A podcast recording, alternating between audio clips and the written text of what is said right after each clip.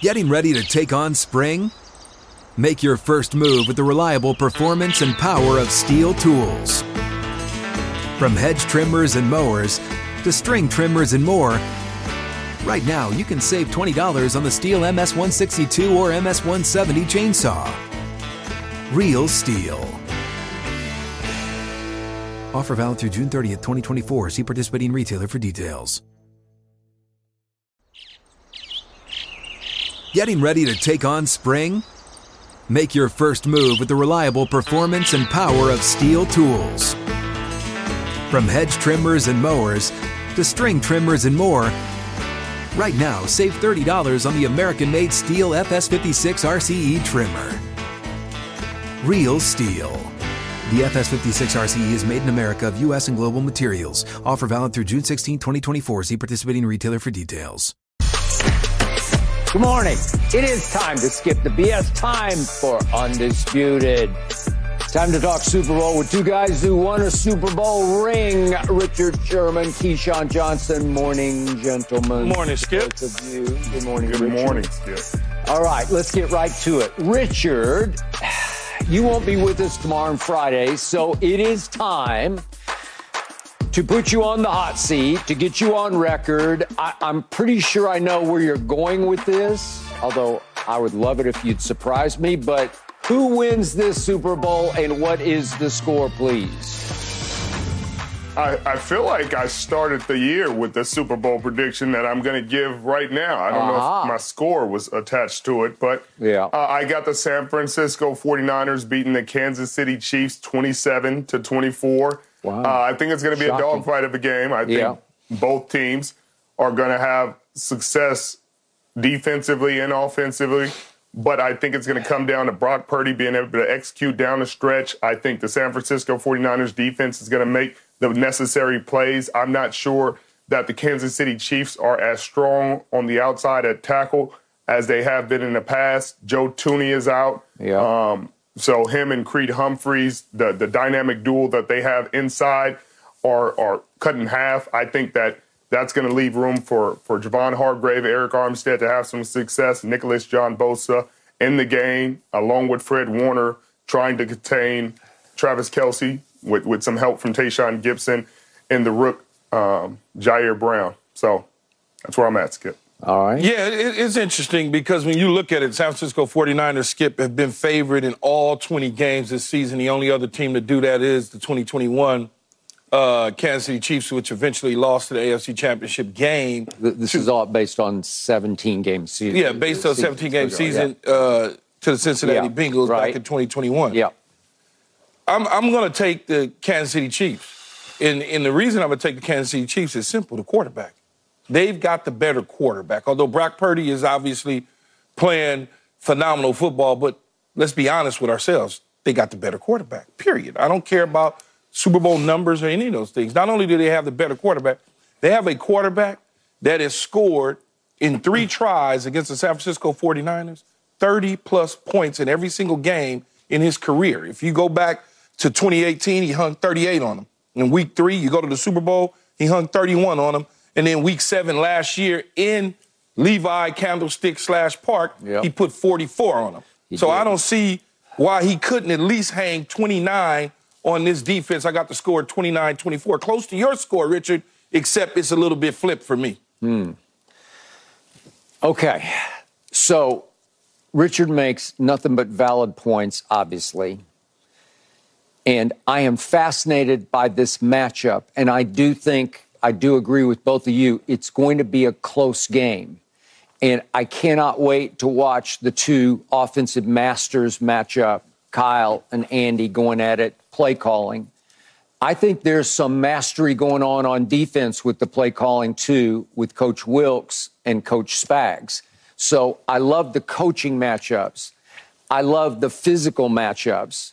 I love the emotional matchups. But in the end, I, I have to go with Keyshawn on this because the more I think about it, it just comes down to me. It's very simple. It's Patrick Mahomes against Mr. Irrelevant. I, I mean, it just is. In the, in the very end, it's a Patrick Mahomes who struggled through the regular season, as we know. The team struggled. He, he had his career high in interceptions during the regular season.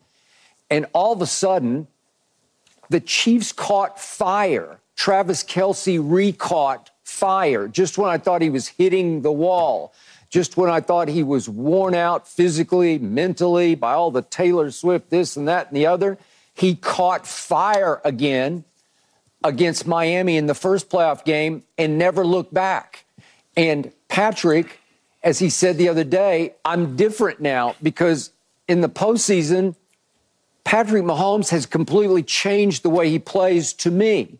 He's become the opposite of Brock Purdy. There's no risk taking whatsoever. He's actually dinking and dunking at a supremely high level because Patrick Mahomes in three playoff games, two of them on the road, has zero turnover worthy plays where he threw one bad pass that could have been picks. So he had his career high in interceptions, and he hasn't even come close to an interception in three playoff games leading up to this one. And to me, his defense is a little hotter than the San Francisco defense, which, which leads to the big question off the Detroit game. We talked and talked about this. Obviously, Kyle and Coach Wilks blasted the defense for lack of effort against Detroit. But are we sure it was just lack of effort? Was there some flaw exposed just a little bit that you can run on this defense? It, it, it had its shaky moments, then it locked back down in the second half while Kansas City's defense just seems to get a little hotter and a little hotter and a little hotter. And when I look back on what they did at Baltimore against Lamar, that I think is going to be the unanimous MVP. And I thought he was going to own this game, and he did not own that game for whatever reason. But a lot of the reason was the Kansas City defense. So when I add all that up, the underdogs as, as a two and a half point dog are the Chiefs. And so you're telling Patrick Mahomes that he's an underdog to the final pick in the draft. I, I just think all the motivation is going to be pro Mahomes in this. And it just feels like, once again, it's their time. It just feels like they're hotter right at the right place at the right time. And I'm I'm going to go. If you make me pick, I I'm going to go a little bit lower scoring than you guys are because I think both defenses are very good, obviously. But I'm going to go 24 22 Chiefs and Mahomes as the MVP without doing anything spectacular. I, the, I think the over under for his passing yards is 260. I don't think he'll get there. I think it'll be more in the 220 range that he'll pick his spots, and Kelce will catch eight or nine balls for 100 yards and a couple of touchdowns, and that will do it. I, I, I, actually think that he'll give you exactly what you've been looking for that 300 yard game. Do you? kept screaming. Whew. No, I do. I think he'll throw for 300, but it won't be him necessarily throwing for the 300. It'll be YAC yards after the catch with Rashee Rice. Okay, to start with Kelce, to start with MVS, a big play over the top, to give him those yards, right? He'll be very efficient. You, you don't think he'll be running the ball 50-50? No, I think so. But but when we talk about the yard standpoint, you know how you've been screaming and hollering that he's never thrown for 300 he yards. He's never thrown for 300 well, yards. Never even come close. Never come close. No. Da, da, da, Yeah. He will this particular game, but how he'll get it though is simple. There'll be run after catch. There'll be slip screens, things of that nature. All of a sudden, they're big gulping 40 yard catch and runs. I think that's what'll happen in this particular football game. He will still take the easy money because he studied Tom Brady and the New England Patriots over the last several weeks to understand how to eliminate the risk taking. And that's what Tom did very well. He made sure not to take risks and he protected the football. So obviously, Patrick Mahomes has learned something from that. That's why you mentioned he, he hadn't had any crucial looking plays that made you go, oh, God. Not one. He hadn't done those things. No. And that's a plus for him. But I just think that people like Rashee Rice, a run after the catch. Kelce run after the catch, a big play over the top for MVS. Who knows what they do with Kadarius oh. Toney? All of a sudden, maybe there's a maybe. shovel pass that gives him those yards. You know what I'm saying? Where he's completing a high clip, but nothing down the field. I'm surprised you're saying that because the run after catchers belong to the other team. Well, right, I mean, right, Rashee Rice does a pretty right, good job of running after the catch. Yeah. Does that's, a pretty good job with the football in his hands. Yeah. I think I think you guys are, are, you know, I'm listening to you. I'm, I'm hearing you out. I hear a lot of great things about Patrick Mahomes. No question they are true. but I think you are forgetting the other side of the ball. You're forgetting the, the team on the other side of the ball, the San Francisco 49ers. Christian McCaffrey, they have two MVP candidates that are on the ballot Christian McCaffrey and Brock Purdy. Both of them will have a really good game. George Kittle, one of the best tight end. Well, I, honestly, first team All Pro, so considered the best tight end in football for this season, particularly yep.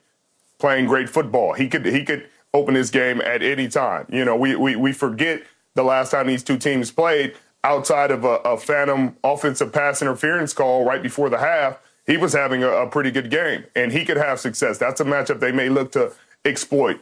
Deebo Samuels, Brandon Aiyuk. There's a number of matchups that you feel really good about on the San Francisco 49ers side. Spags does a great job bringing pressure. He does. But Brock Purdy is the number one quarterback against pressure. Hey, you bring pressure, he responds well, usually has answers, usually makes the right play, gets yards after after the catch from his receivers, from his tight end.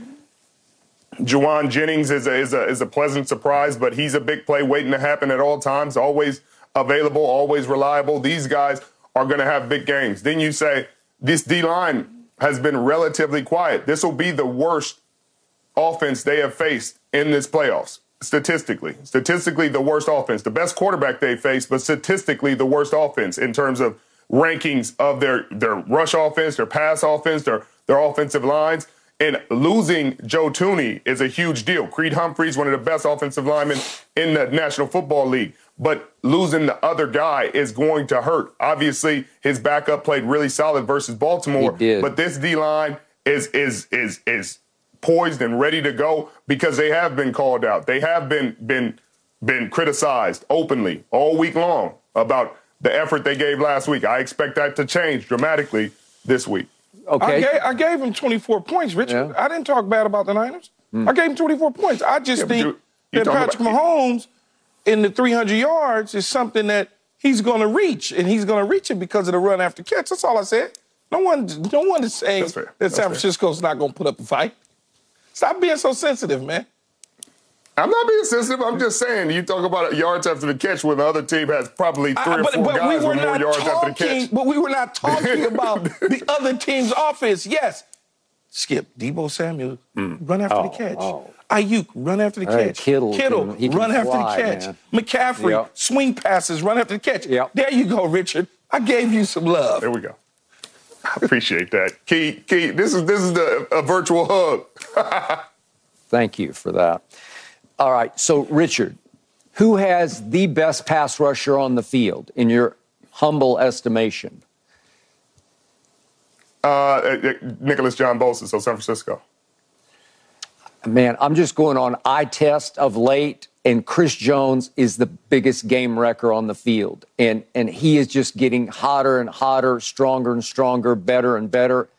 Uh, he is becoming unblockable where, where he wrecks games. So, so to me, he's going to cause problems for Brock Purdy. He's going to be in his face more. Uh, you can triple block him, whatever you want to do. I just, I, when I watch, he's one of those guys who just he's on fire.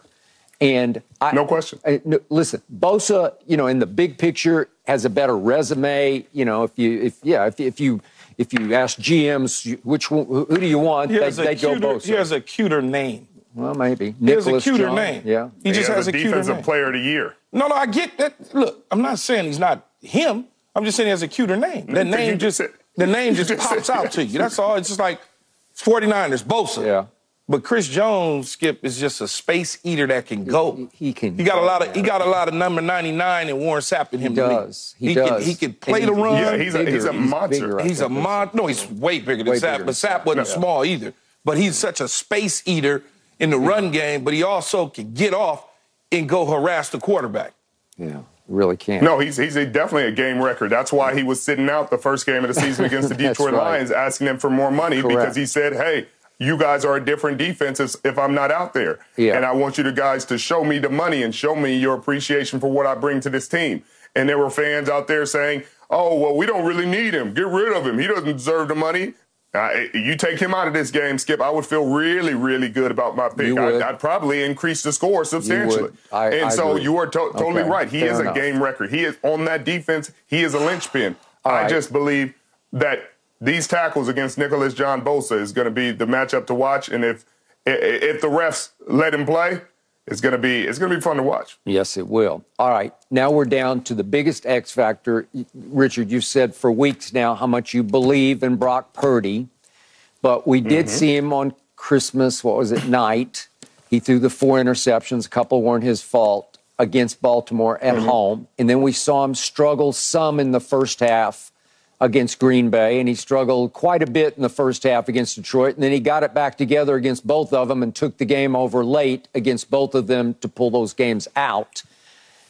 Do you mm-hmm. do you really completely, utterly trust him in a game of this magnitude up against that quarterback on this stage? Skip, Skip, if I could sit there and point out games Patrick Mahomes has struggled this year, I could talk, bring up the Denver game where they scored yeah. nine points yep. and they got beat I could bring up games where, where he had multiple turnovers and he struggled. He had 14 interceptions this year. Skip, I don't that that Noah does not concern me that Brock Purdy is going to struggle in this game. I watched the second half of the the Detroit game where he thrived, where he where he made passes. I watched the, the part of the, uh, the Green Bay game. He freaking brought his team back to win the game. I've watched this young man play fantastic football for the most part throughout this season. I watched him be near the league lead in touchdowns and yards, despite being 20th in in attempts and passing attempts. Yeah. And so I feel really good about the poise this young man has shown both on and off the field. I think he's going to have a fantastic game. I think he's focused and dedicated. I think he's going to understand where the pressures are coming from. I think he and Kyle Shanahan have a have a great relationship, a great chemistry, a great rapport, better than he has no had doubt. with with Jimmy G or any other. Even uh, I feel like it's comparable to what he had with Matt Ryan the year Matt Ryan won the MVP in 2016, and they just had that incredible run to the Super Bowl in Atlanta.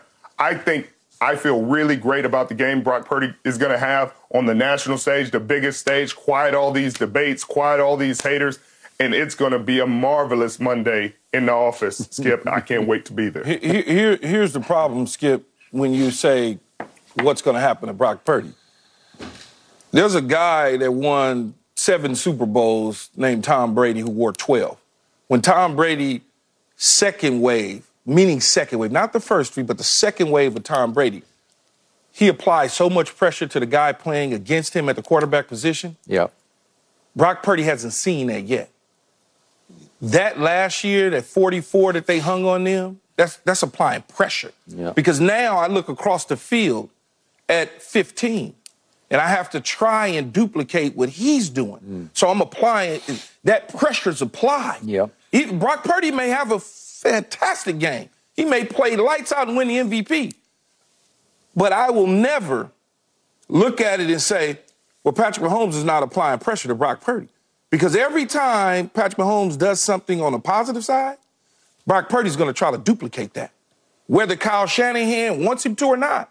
Because that pressure, I watched Tom Brady his entire career, especially the second half of his career when he won the other Super Bowls, and the pressure that he would apply to those quarterbacks trying to duplicate his success. You talk about that Super Bowl failure about the Atlanta Falcons.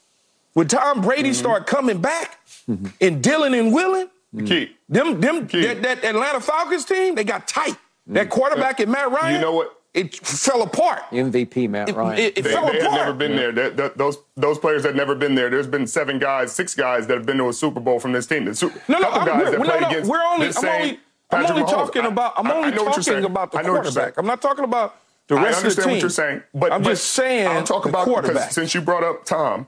Since you brought up Tom, I'll bring up this point because you talk about applying pressure. Sure, he beat a lot of guys. He got seven Super Bowls. But the guys who just had nothing to lose, the guys who were who were like, man, there's no way this guy could beat Tom Brady. There's no way Nick Foles could beat Tom Brady. There's no way Eli and the Giants are coming in to beat Tom Brady. The guys who had nothing to lose, whose expectations for that particular guy were low, just like Brock Purdy. Right? Uh, there's no way Brock Purdy can beat Patrick Mahomes. There's no way. Those guys, you got nothing to lose. There's not a pressure in the world on Brock Purdy. If he loses the game, they'll just say he's a seventh no, round no, we're, pick we're not, we're who not, lost I'm to Patrick not, Mahomes. That, that, but that's not the You're conversation. saying applying though. pressure. Uh, that's I'm, not the conversation, I'm, I'm, though, Richard. getting there. You're saying applying pressure. I'm I'm hearing the conversation. I know your point. You're saying applying pressure. I'm saying he's going to feel none of that pressure because I, I he totally does disagree. Not, he's not competing. I totally, I totally you can disagree. totally disagree. But I would say the same thing about Eli. If you called Eli Manning right now, did you feel pressure playing against Tom Brady? He'll say, "I had nothing to lose." No, I he had won't say to- that. you He will not say that. Did you will fe- not. feel pressure playing Tom Brady? He'd be like, "I had nothing to lose. I- we're on we're on borrowed time. I'm out here on the run of my life. I'm having the Eli- time of my life. This is a second year quarterback. He's not sitting there like, man, I'm in my 10th year. If I don't do this now, I'm never going to get to do it. This is a guy that totally believes in himself, totally believes in his team. Not going to feel better of this pressure. I, I, I think you're missing the point, or maybe I didn't explain it well enough for a Stanford gentleman to understand. What I am simply saying Mm-hmm. is that when you play against guys like Patrick Mahomes, they apply pressure to you as an individual to try to duplicate what they're doing. Playing against Jordan Love and coming back in the fourth quarter, that's not the same as Patrick Mahomes. Playing against Jared Goff and coming back in the fourth quarter, that's not the same as playing against Patrick Mahomes. Skip is all I'm saying. Tom Brady applied pressure to quarterbacks, okay, good ones, to try to duplicate what he was able to do. That's what all the great ones have done. Joe Montana did it for years when he was winning the Super Bowl. Guys looked across the field and was like, I, I got to do what he's doing.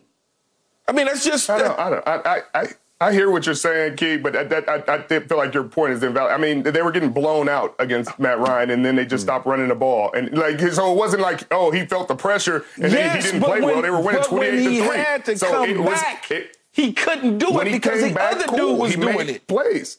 Mm. But but I'm saying there wasn't a pressure where Matt Ryan was like, man, I got a match time. He was winning 28 to three. you're not so it's not like I, he felt some pressure. Well, you were I'm trying to listening, explain but to I'm this dude making your, Skip, a I'm different proving way your for me. point invalid. Y'all can go ahead and I'm talk proving your point academics then. Yeah, I, I, I I, got because I, I, I'm I'm using your point to make a, a, I- to argue against it. We're on Borrowed time here with this dude. All right, real quick point about Eli Manning to you, Keyshawn. Yeah. One reason I don't think Eli felt much pressure against Brady's because his father was one of the greatest college quarterbacks ever and a pro quarterback, a starter for a bad team, and his big brother was uh, becoming one of the great quarterbacks in the history of the game. So he's blue blooded. He just he, like he grew Yeah, up yeah, with yeah. success. Yes, like he- it's just he- what I, it's what you did. do. A couple, Right? a couple bad good plays was on their side to win those Super Bowls. But guess what? That NASCAR defense Yeah. is what got at Brady and company with Michael Strahan and company. But, but Eli just seemed to like go in blinking like I'm a Manning. Like I, I, I I'll figure this out. Like we can we can say that all we want because of his persona and his personality, and Yes. he's just kind of like that guy that just goes He about his business. goes- he just but at the same plays. time, internally, Yeah. you will never sell me on believing that he didn't feel the pressure Yeah. of playing against those two teams. Yeah. Skip, uh, Skip, Key. I, I don't know how we could. I- I'm not going to try to sell you because you're going to believe You what you want to sell me. believe. You convicted. Yeah. I Bad got salesman. you. All right. I'm not going to try to sell you. Bad I'm just going to say he played him in two Super Bowls and he beat him twice. So That's I- you can say what He you did. feel about it. No, he did. It did. didn't happen He just did. once. It happened He- twice. he- he did. But I'm going to say this about Brock Purdy. I think he fully believes in himself, and I don't think he'll feel this pressure. And if he wins this game, we will finally have a rival for, for Patrick Mahomes that is legitimate. Like you might not like it, you might not love it, and say, "Oh what? man, this A the- this- rival? a rival, a rival." Because it, it- there will be three guys that one guy that has beat him in the Super Bowl that is that right. is still playing. All right. So It will be Richard, Brock Purdy. uh, uh, allow me to throw to cap this off with one stat. This is my favorite Super Bowl stat of all, and it concerns your guy Brock Purdy, because I would like to put to Oh, bed played in the Super forever this this misrepresentation of him as a game manager. I keep hearing it. I heard it all last night. Game manager. What?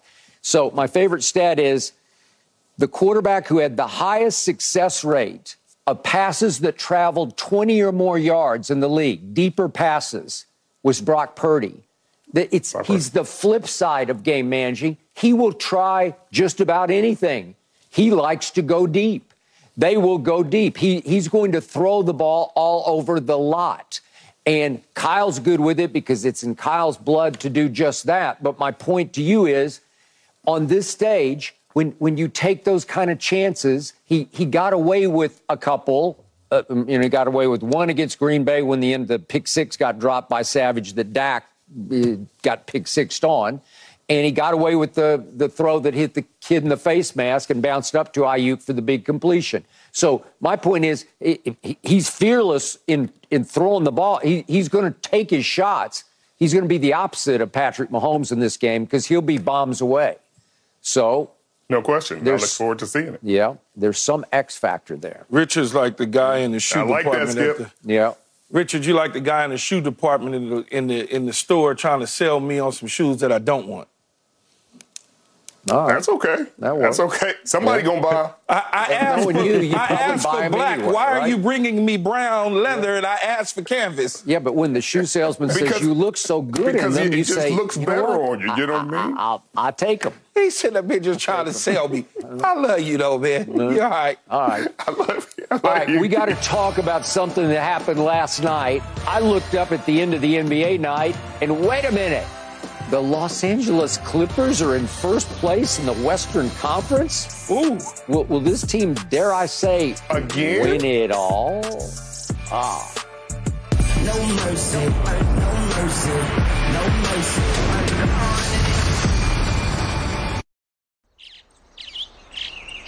Getting ready to take on spring? Make your first move with the reliable performance and power of STIHL battery tools. From hedge trimmers and mowers to string trimmers and more, right now you can save $50 on select battery tool sets. Real STIHL. Offer valid on select AK system sets through June 16, 2024. See participating retailer for details.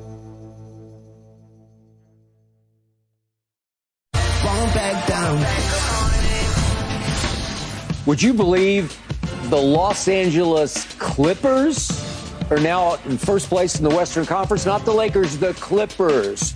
You no doubt will believe this. This is the latest in franchise history the Clippers have ever been in first place in the West. So, scale of 1 to 10, what shot do you give the Clippers of winning it all in June, Keyshawn Johnson? Do I want them to win it all in June?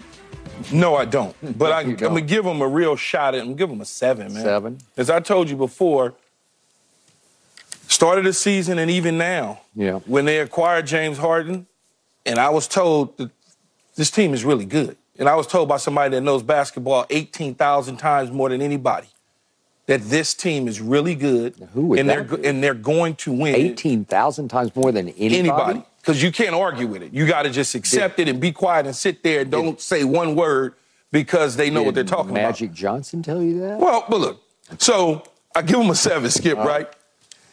Everybody on the team is playing well. Obviously, we talked about Kawhi Leonard having an opportunity to win the MVP. We talked about his numbers, shooting 53%, 40 plus from three, you know, 89 plus from the free throw line. But here's the big wild card and the X factor that everybody was waiting on to see if it would blow up on them. It's the James Harden.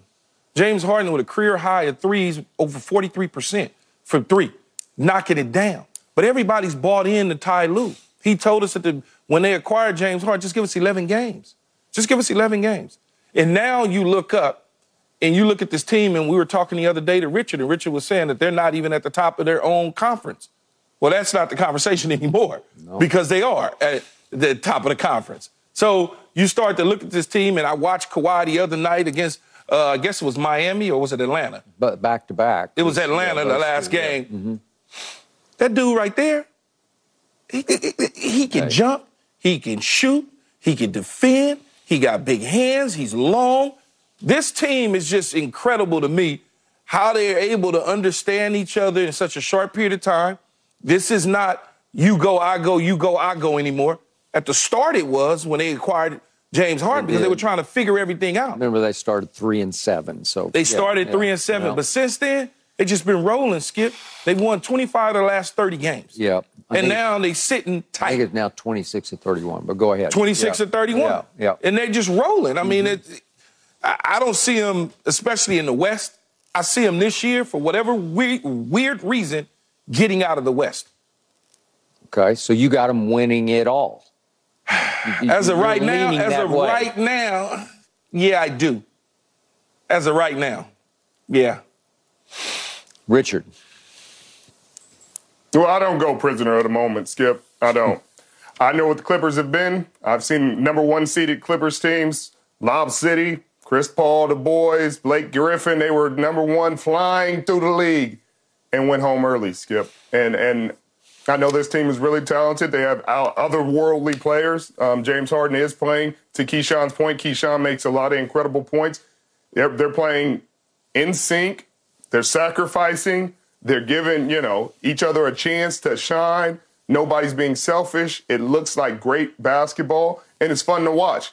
But in these playoffs, it just always seems to fall apart for the Clippers. I don't know why. It's just the history of this organization. It, it falls apart, whether it's usually in the semis, and some team like the Denver Nuggets or, or I mean, the Minnesota Timberwolves right now are playing good basketball. Or maybe it's OKC finally gets over the hump with with SGA. But I just don't, you know, regardless of how well it's a great story. Tyronn Lue said, "Hey, if I just need get 10 games, 11 games to figure out the lineup and tweak it how I want to, it'll work really well." And he was telling the the gospel right there. Yep. But I got to see it in the playoffs, Skip. Mm. Before I believe it, there's very little that can happen in the regular season to convince me that they'll win a championship.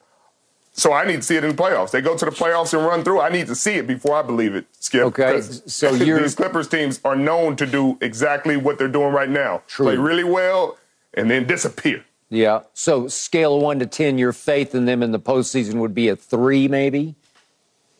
No, it's like six, six and a half. Okay. Well, all right. So you give them a little I mean, shot, it, it's yeah. not it's not crazy. I don't think they're they're they're too talented to, to give them a three. You know, yeah. if they weren't a talented team and they just look like, man, this just kind of looks like it's ready to fall apart. You know, that I would say that. But it's a talented team with with a great foundation in these great players. Kawhi Leonard has been a two-time MVP, but the rest of these guys outside of Kawhi Leonard have not had a lot of postseason success. Yeah. I mean, Paul George was ridiculous two years ago in the postseason. Okay, when we talk about we, we and went home.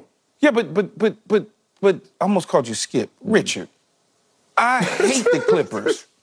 Okay? And I don't like Clipper Daryl. I cannot stand the Clippers. I want them to fall on their face, Skip, but I gotta be realistic here. Yep. You gotta be realistic. Those Lob City teams and Doc Rivers, 3 1 going home, this is a different team with a different coach. The best, avail- best availability for someone is staying healthy. Yep. Okay? They're healthy. In the past, they have not been healthy. Kawhi Leonard hasn't been there. He's there this year, Skip. That's why I give them a real opportunity and a chance because they're healthy. Mm. I'm giving them a chance because they have the best coach in basketball. And speaking of those Blake CP3 teams, I love Doc, but Doc was the coach, and, and they had too many flameouts because Doc has just had too many postseason flameouts, and we've talked and talked about it. He did win the championship way back when in Boston. But listen, Ty Lue is it to me, and he is working miracles with with what he what was thrown into his lap because he figured it out on the fly, and he had to make some really tough decisions that surely some of these players did not like. I'm a big PJ Tucker fan, and I don't know if you guys have noticed, but you don't notice him anymore because he ain't playing anymore. I was also told he would be he wants, sitting on the sideline too. He, he wants out. He, he's hoping to get somewhere else to some contender by tomorrow, obviously the trade deadline. And I, I look at even that Bones Hyland. I liked him. They picked him up from Denver, and last year he was getting some run even in the postseason. And he's a talented kid. And Ty Lue just said, no, not on my watch. They're going seven deep. Yeah, that's yeah, all. That's all they're doing. Deep. So he's got Norman Powell coming off the bench. And you want to talk about a professional scorer of the basketball? Norman Powell can just flat out score it. However you want to score it, he'll figure out how to score it. And he has low ego, so he's happy to come off the bench. And then I don't know if anybody's watching closely, but Ty got Russ, as in Russell Westbrook, to, to accept – a, a much reduced role coming off the bench. Not only is he coming off the bench, but I look back, it, it's been all the way back to November 12th since he's played 30 minutes in a game. And you, you remember what Darvin Ham was doing with him with the Lakers. Darvin convinced him you need to come off the bench and lead my second unit. But then he'd come off the bench, Russ Wood, for the Lakers, and he'd still play 35 minutes because he's Russell Westbrook. And you, you can't risk, you know, setting him off and, and making him your sore spot down on the end of the bench. So Ty Lue's just saying no. If he plays 15 minutes, he's going to have to accept playing 15 minutes. And so far, we haven't heard a peep from Russell Westbrook. And then he, he inserted Terance Mann into the starting lineup. And, and the kid can just flat out play basketball. He does all the dirty work for them, all the hustle plays big dunks, big rebounds, big defense. It, it's it's a sweet situation that Ty Lue has masterminded and controlled with pretty much an iron fist. So now it boils down to Kawhi's health, and uh, as I told you, he, he's played all season. He, he, just played all season. He all just season. played back to back and played one of his better games of the year in the second game at Atlanta who's been on fire at home, especially, and they're dangerous, and it was higher scoring, and I did love that. Huh? I'm, I'm, I mean, it's just ridiculous. I'm looking at the highlights. I'm just looking hey, at that. Kawhi already has more dunks this year than he had all of last year because he's healthy. He's the healthiest he's been since he was a rookie in San Antonio, and if he can stay there, they will go as far as he carries them. Well, he could carry them that far. All right. So now, what's my scale of one to 10 and my trust factor in them in the postseason? I, I can't go above a four because I, I just don't believe in James Harden as a playoff orchestrator or if, if you have to depend on James Harden, but maybe that's going to be the, the point. Maybe you don't have to depend on James because the Sixers got stuck last year in a situation where they had to trust James Harden. Do you remember against Boston? Game six and game seven at home. First game, what did he do? Hit 50? Well, he had 42. Let me get my game one. I think he was he was high in game He had 45, 45. and then, then he had 42 in game four. That was back at home. 45 was at Boston. And then we came down to the, they're right there. They're right in position to close out Boston. And in the last two games combined, he goes seven of 27 from the floor and one of 11 from three. And it was just a disaster, like a nightmare watching him play because they depended on him. Well, can you argue that this team is not really depending on him because in the end it's about Kawhi and it's about Paul George, and if if all James has to do, uh, by the way, in those two games he had five turnovers and five turnovers, so he had ten total turnovers in those two games. He can't do that. You, you you're going to lose playoff games if you have five turnovers as as the orchestrator of the offense. So can can you trust him to kind of stay out of the way in the postseason, where where you don't make him the deciding factor in the game? Well, see, maybe when when you start talking about things like that, though, Skip, you yeah. gotta you gotta go back to the first part of your conversation, which is the bench. The bench meaning the coaches. When you have Ty Lue and you have Brian Shaw, his lead assistant, yeah. coaching these guys up and doing certain things, people respond to things differently depending on where you're at. Yeah. I'm not worried about James Harden in the postseason because I know that those guys on that bench will get him to do certain things, just like they got Westbrook to decide to say, okay, I can play 20 minutes, that's fine. I'm gonna yeah. do it this way, and my 20 is gonna be at high volume, and I'm gonna be efficient at doing it. Mm. And he's bought in. They've all bought in. So you gotta go back to the bench before you start saying, Oh, well, I don't, I don't think he's going to do it. He won't do it this way. He won't do it that way. I can't trust him. Those are on other teams. Those are other teams. But, but you know, this James a has a situation. long history of playoff flameouts. A long. Yes, we don't, we don't have enough show with, with different people though. Yeah. No, There's uh, different coaches and yeah, different players. But, but, but, are we? They, are we there's saying, a relationship with these guys, man. But are we saying Tyron Ty Lue has a bunch of championships? Is that what we're saying? No. No, Ty because that's what it sounds like we're what, saying. What you mean? He, yeah. he has one. He has one as a coach. Is that what? You mean? Yeah, as a coach. About? Right. Well, what, but, what, what, what, but as a coach, he, he's but, the but best me, coach in the NBA. I, I, hear what you're saying. I'm not arguing that. I'm just saying the way you're saying that, as if it, this has happened repeatedly, and he's taken multiple teams to championships and just really made shrewd coaching decisions to win championships consistently. Ty, Ty is the best coach in basketball right now. There's no question. I'm not arguing that right now. But the way you're talking about it, like I missed something, and I'm just making sure I didn't miss it. Dude won championships as a player. Brian Shaw won championships as a player and a coach. It, I, am pointing to the bench. They re, all four of them but dudes I'm just saying. respect the coaching staff, man. They listen to those coaches. That's why they playing the way they're playing. Y'all act like it's just, just, I just don't know about basketball in the park and they just I, out there I, playing. That's not the case. We're not acting like it's pick up basketball. I, I'm, I'm just saying you're saying this like like this like these these is repeat champions. Like they won one with LeBron, I believe, right? with yeah, LeBron Ty- James. Ty- They Ty won one. Lue- Ty And- Lue won and- one with And LeBron. Ty Lue They won one with Shaq and Kobe down. They was three one as a down. player, and Brian Shaw won one with Shaq and Kobe as a player. No, Brian players. I Shaw won you. multiple with Shaq and Kobe as a player, and also won several with Phil Jackson as a coach. Yeah, They they But- right, they have right, the right. DNA. Oh, oh, with Kobe again. I, I doesn't- hear what you're saying, but I'm just not. I'm not hearing your point because that's not necessarily. It, it does. He hasn't coached in multiple championships and won them. And so when you're what saying that that like have he's to do like he's with done making? what, What, what does that have to do with getting people because to buy you're in? saying it like like what you're saying is like in these championship moments the difference in the, what James Harden has had to deal with and what he would deal with now is that he has a coach that has been in here and had success in these moments and I'm just trying to So- figure that so- out. so Doc you're Rivers telling was the, me- the coach that has as many championships as Todd. I- So, I- that's so all I'm you're saying. telling me I that James Harden and Kawhi Mm-hmm. Leonard and, and Westbrook and Paul George Mm-hmm. Are going to flame out because they're not going to get the necessary details from the coaches on the bench to execute come postseason, is what you're trying to tell me because Ty Lue doesn't have multiple championships No. as a coach. I'm trying. I, I'm trying to tell you that that there, there was really no point there that you were making. I'm going to say they're going to flame out because they got Clippers jerseys on. I'm, I'm going to. They're going to flame out because they got But Clippers I'm jerseys not, on. but I'm just, not. I don't care about the Clippers falling on their face. I want them to crash and burn. But the reality of it is, right now they're not. We can't. You can't. prisoner of the moment. You can't. It's not a prisoner of the moment. They're at the top of the conference. The other day they were not. Today they are. Yep. Their main guy in Kawhi Leonard, if he stays on the floor, he's going to push to win the MVP. He's healthy. The reason that they flamed out in the past is because he was not healthy. He got hurt in the playoffs.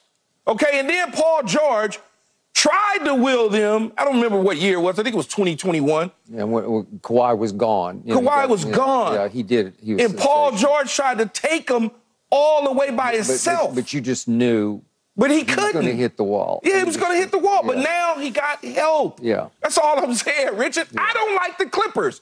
I'm not advocating for them to win the, the damn NBA final, but I know what I see. Hmm. And the individual that I had this conversation with, I trust he knows what he sees as well. Believe me. Yeah. I'm sure if he if he knew as much as he says he does, he'd be in Vegas making a lot of money. Don't believe everything you I hear. think I think he I think he made a lot of money. Yeah. So, so Keyshawn, when you He look at have. this roster, not the coaches, but the roster, who has championships, who has pedigree, who who has Kawhi's the only one- He's Kawhi's the guy. only one. He's got what three championships? One in Toronto and two, Two in, uh, San Antonio. San He's got Antonio. three championships. and two Finals MVP. Yes, he does. And the the point is, he is the alpha. He is the one, and Paul George is the one A. Yes. Pa- Paul's not Yeah. the guy. You know, he's not that dude. He's not. But but he is really okay- good if, he's if you put him that. in a comfortable And he's okay 1A position. And he's you know? okay with that. Yeah. So they, they've got the potential is there. I just think James Harden. I, I just I, I can't trust him the way you do. I, and, and, and that may be the case. You may not, but I know him. And I know what he's searching for and what he wants. And I don't look at the past behavior because he just he he fought his way out of Brooklyn and Houston and OKC. He had to leave because of the money. He You know, actually I don't quit, look at those quit things. his way out of those places. Yeah, that's but I don't okay. look at it that way. He's at home. He's in a different place now. Yeah. And he's certainly playing and displaying that on the floor on the floor to me. All right. Okay, up next, we got to get back to the Super Bowl. We sermon. touched on this in our opening segment of this show, but which quarterback has the most pressure on him? The greatest quarterback ever, Patrick Mahomes, or Mr. Irrelevant? It's a good question. No mercy, no mercy, no mercy.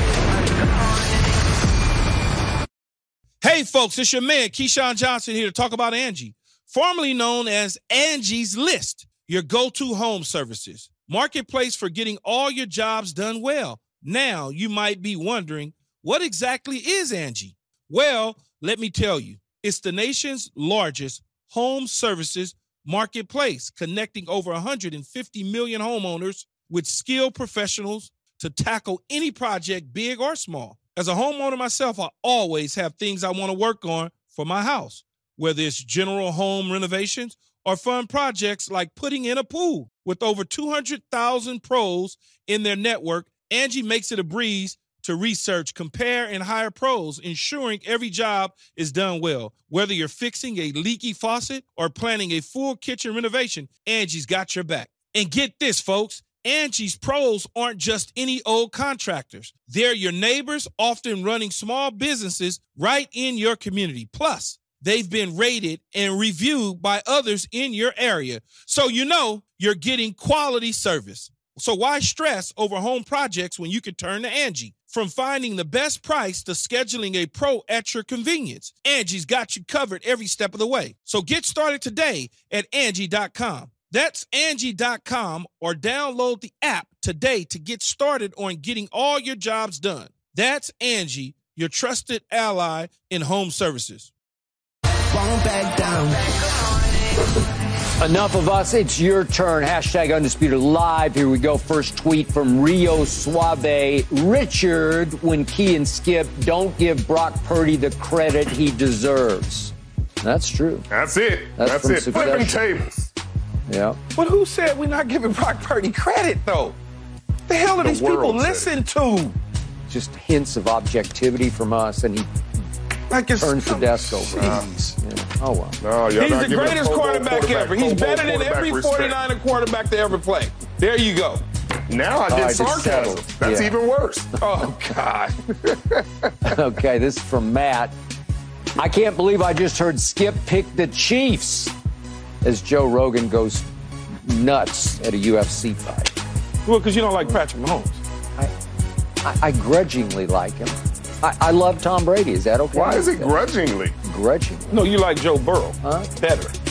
You told us you would take Joe Burrow over Patrick Mahomes. I keep waiting for one signature Super Bowl from Patrick Mahomes. I, I ain't Two seen it. MVPs, Richard, and two Super Bowl wins.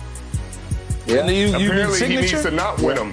Huh. He, he needs to just lose like like Burrow to be signature, so, So that he thrown gets Skip's respect. five touchdowns to four interceptions and three Super Bowls, and I'm like, really? Come on, man, stop Really? it. All right. Key, and Key, finally, can you yes, can you show me Joe Burrow's signature I Super Bowl don't win? get, don't get Skip going. Joe Please. Burrow played better in Okay, my his bad. Super Bowl than Patrick has in any of his three Super Bowls. That's what I. Patrick Where's can give ring for? Patrick. Yeah. Wait, Patrick can give him one, his ring, and he'll still have more rings than Joe Burrow. Just wait until Joe gets healthy, and we, we we won't be talking about Patrick Mahomes anymore. All right, He this uh, final tweet is from Tony D. Keyshawn uh, Skip, forgetting that Richard is indeed the smartest person in the room. We, we don't I, forget I, it. We- I, hey, damn never, Hey. never hey. forgot. That dude went to Stanford. He went to Stanford. and We hu- we humor him that he is the smartest person. in Sum cum laude. Did I say that right? Yeah. Summa cum laude. Is that right, You, Richard? you, you said it. You uh-huh. said it. You said it right. But I wasn't summa cum uh-huh. laude. You're saying it top, right. top, top In- three in- or something. In football, he was summa cum laude at Stanford. Oh, that That's was the definitely point. that. Yeah. All right, let's get back to said Super Bowl. I said going into the AFC Championship game that the pressure was mostly on Lamar Jackson, as he was once again the MVP at home with the number one seed. Patrick Mahomes was the underdog. He'd been to three Super Bowls, and even if he lost, I didn't think it was that big a deal. The Chiefs had struggled all year anyway. So now Mahomes is the underdog again. But this time, the opposing quarterback is a second year starter and former last pick in the draft. So, Keyshawn, this time, which quarterback has more pressure on him, Mahomes or Brock Purdy? I, I would I would say Patrick Mahomes. And the reason is is he's chasing something, right? He's he's like chasing Brady. He he's got two Super Bowl MVPs. Uh, uh, Joe Montana has three. Uh, Brady has five. So if he wins the Super Bowl, he gets the MVP. He now gets one step closer to Brady's five. You know what I'm saying? And then in terms of the big moments in the Super Bowl, he's one step closer to that seventh ring, chasing Brady, all of those sort of things. We expect Patrick Mahomes as the best quarterback on the field to beat Brock Purdy. That's what we expect. That's why we picked Kansas City. There's a lot of pressure on him from that standpoint of his legacy, right? If he loses the Super Bowl, it's like, well, okay, so he's two and two in the Super Bowl. Still got a long ways to go in his career. But if he wins the Super Bowl, all we're gonna talk about is the next day. Is Patrick Mahomes the GOAT? Is Patrick Mahomes this? Can they win five more? Can they do this? Can they do that? Brock Purdy, on the other hand, he's playing with house money. If he wins, it's a great story. If he loses the Super Bowl, he loses the Super Bowl. That's just that's it's gonna be like, oh well, what did you expect? That's what people are gonna say. Right. What did you expect? Right. He's a sec, he's a last pick of the draft. He what did you expect? That's what's gonna happen. So it's not mm. it's more pressure on Patrick Mahomes because he has more to live up to. He's chasing somebody. Brock Purdy isn't chasing anybody at all. Not one bit. Right. You gotta think, Richard. Patrick Mahomes is chasing Terry Bradshaw, for instance, Troy Aikman, for instance, all of these quarterbacks that have multiple Super Bowl rings and then some. He's chasing all of them, including Tom Brady. It's a lot of pressure. Right. A lot. I would agree. I would agree with Key. I think it's on Patrick Mahomes because this is this is. I mean, it's not the same because Tom was way later in his career and accomplished a lot more than Patrick had. But in his second year, he was playing good football. He went and saw Tom Brady. It was his second year, right, where he saw Tom Brady in the Super Bowl, if I'm not mistaken. Uh, no, no, no. He saw us in the Super Bowl, and or was that his third year? I think it was the second year. But Who are I you think talking Brock about? Purdy doing this. I'm talking about Patrick, but I'm trying to talk about Patrick in his second year starting, his Oh, first oh, year I see. fully Okay, starting in the got it. NFL. Yeah. He All went right. to the Super Bowl, if Yeah. I'm not mistaken. But um, but Brock Purdy, this is his first year fully starting. You know, it's his second year in the National Football League. So there isn't any pressure on him because everything he's done is house money. There's been no mystery relevant to ever start and throw a pass in an NFL game and complete a pass. So he was already on house money just to begin with. He took his team to the Super Bowl, but he him winning this validates in a different way everything we've said, everything that I've said, everything that his supporters have said, everything the 49ers believe. And that would put more pressure on on Patrick Mahomes because it doesn't like Patrick Mahomes winning this puts pushes him closer to Brady, but there's still distance. But it keeps him in that conversation. Him losing this game gives him again, like I said earlier, a rival that has beat him in the Super Bowl, that is young, that will be in the league for for a very long time. I would imagine playing for this team and quarterbacking this team. And unlike his other rivals, they would this guy would have beaten him in the biggest game on the biggest stage.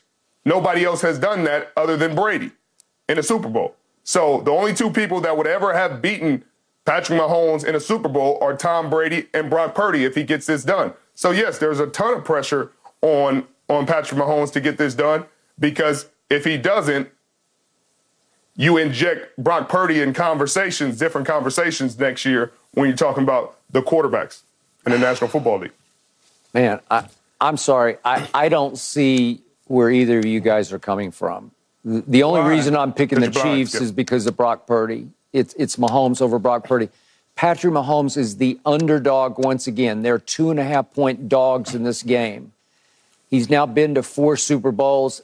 A lot of people think he's going to wind up going to 10 or 12 Super Bowls. A lot of people have already crowned him the greatest quarterback ever. I don't get it. Prisoners of moment, whatever. It's his time. He's got next, and he's already arrived.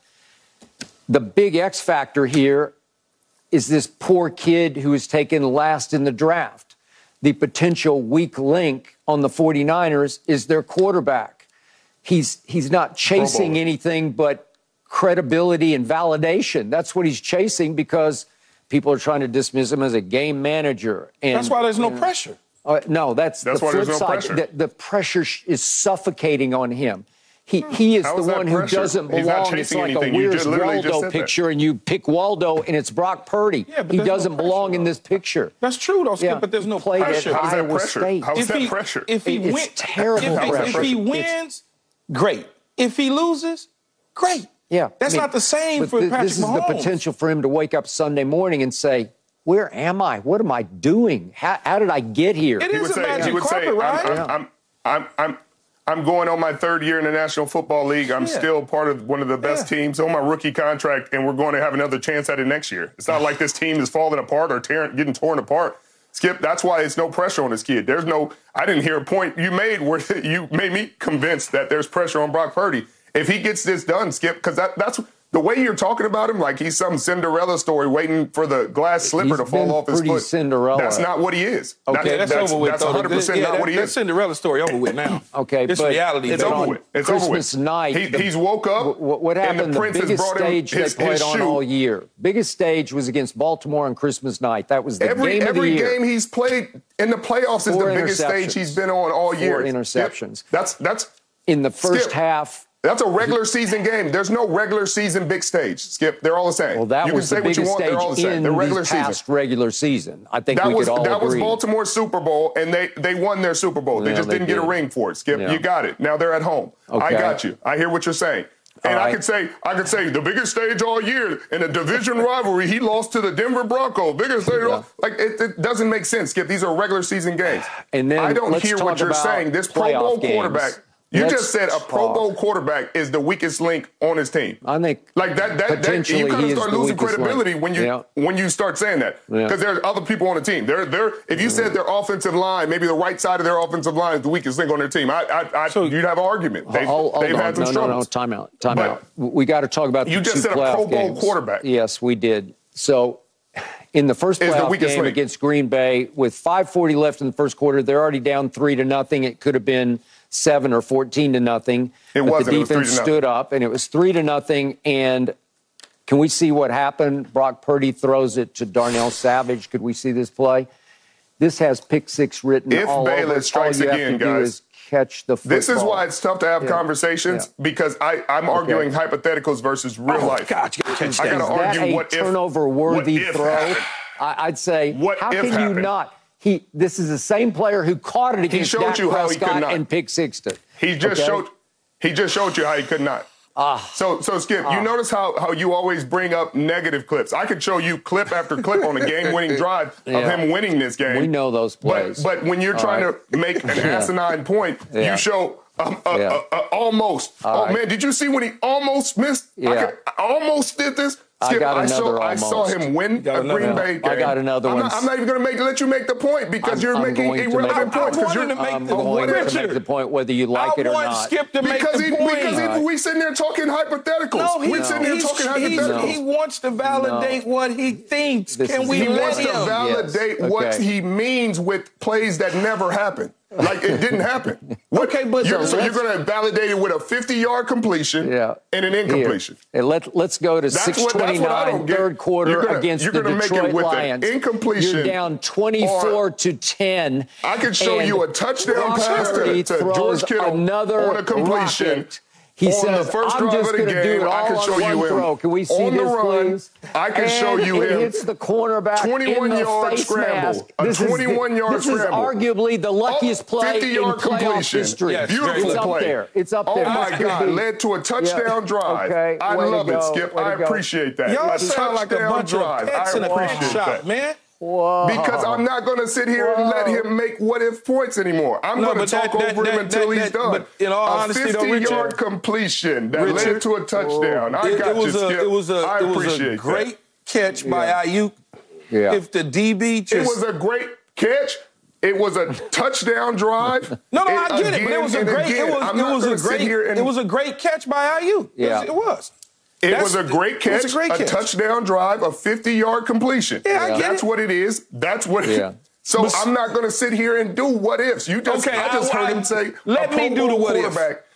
Let me do it. Skip. But, so, but, but why? What? What? What? Because what I if- wanna ask What Skip if a BA didn't get hit on that play? could, could I could I ask Skip a question, Richard? Yeah. I just want to ask him a question. Y'all got to make better hmm. points. Mm. Okay, 'Cause well, I, I you don't know if I'm win. gonna We, keep we, doing we, this. me Y'all and Skip, keep we, making what we just want to. We're making painful I just want to ask Skip a question about Yeah. Patrick Mahomes not having pressure. Hmm.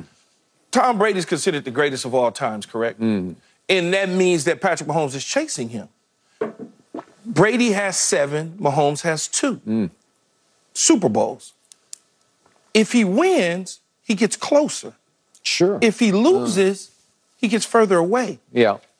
He wants to win to get closer. Sure. Brock Purdy wants to win to win, but if he doesn't win, like Richard said, he's just starting. He's just starting. Yeah. He's got a whole nother I- I- year, I give year, you the year after the year, the year, the year. There's some pressure on Patrick, obviously, for all the reasons you just made. Yeah, and then you talk about the MVPs, right, of- of the Super Bowl. Mm-hmm. Yeah. five for Brady, two for Mahomes. He wins, most likely he get it. That means three. He's getting closer. Yeah. That, that, so that pressure, do you imagine, could you imagine what you're going to say on Monday after the Super Bowl when we come in if he loses? You might cut, shave all your hair off Mm. if he loses the Super Bowl. I won't do that. You know, just to No, be able worry. to, you Don't know worry. what I'm saying? If he don't, In- I'ma in give him a buzz cut. conversation, that conversation, Skip, is Brady is this, and see, Mahomes couldn't do that. He only threw for 200 yards. And blah, blah, blah. But if he wins it, the conversation is different. Mm. There's a lot of pressure, man. Well, what if You Brock make it Purdy throws sense, Keith. three picks in this game? What are we going to say when we come What- in here on Monday? The What- sky what is going to what if fall on Brock Mahomes Purdy. throws- That's No, what if we're What if gonna throws. Patrick three- if he throws- throws three picks in this See, game? he got exposed. Oh my God. That's what we're going to say. If Oh my he God. throws three Yeah. picks, I would say Yeah. he's young.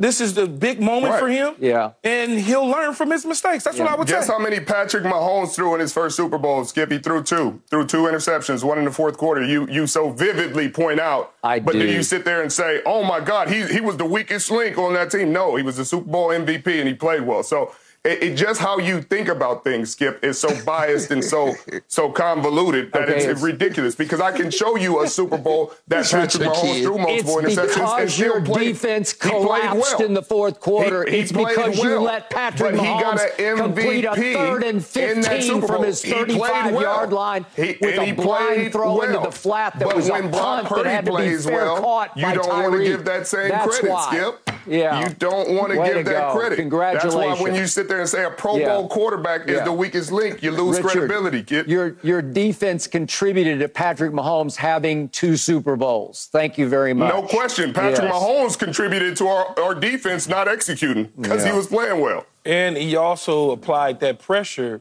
to that quarterback Yeah. uh, in in Jimmy Garoppolo to make certain throws. Yeah. That, that- that's just saying. That's No. all I'm saying. Yeah. Eh, I don't know. I mean, Jimmy Man, just you was missed on, some throws. He you was there. throws I early. wasn't there. You was there, and you was part of that defense that collapsed. That collapsed. It did collapse. It gave up 21 No in the question. last seven minutes of the game. In the last seven. ah, Look, What? Crazy. you was on that all 22 somewhere. Oh yeah, I was I was out there somewhere. catch All right, catch me been over waiting. there somewhere. I've been waiting all day for this one. The best Super Bowl game ever was. That's easy for me. No mercy, no mercy, no mercy.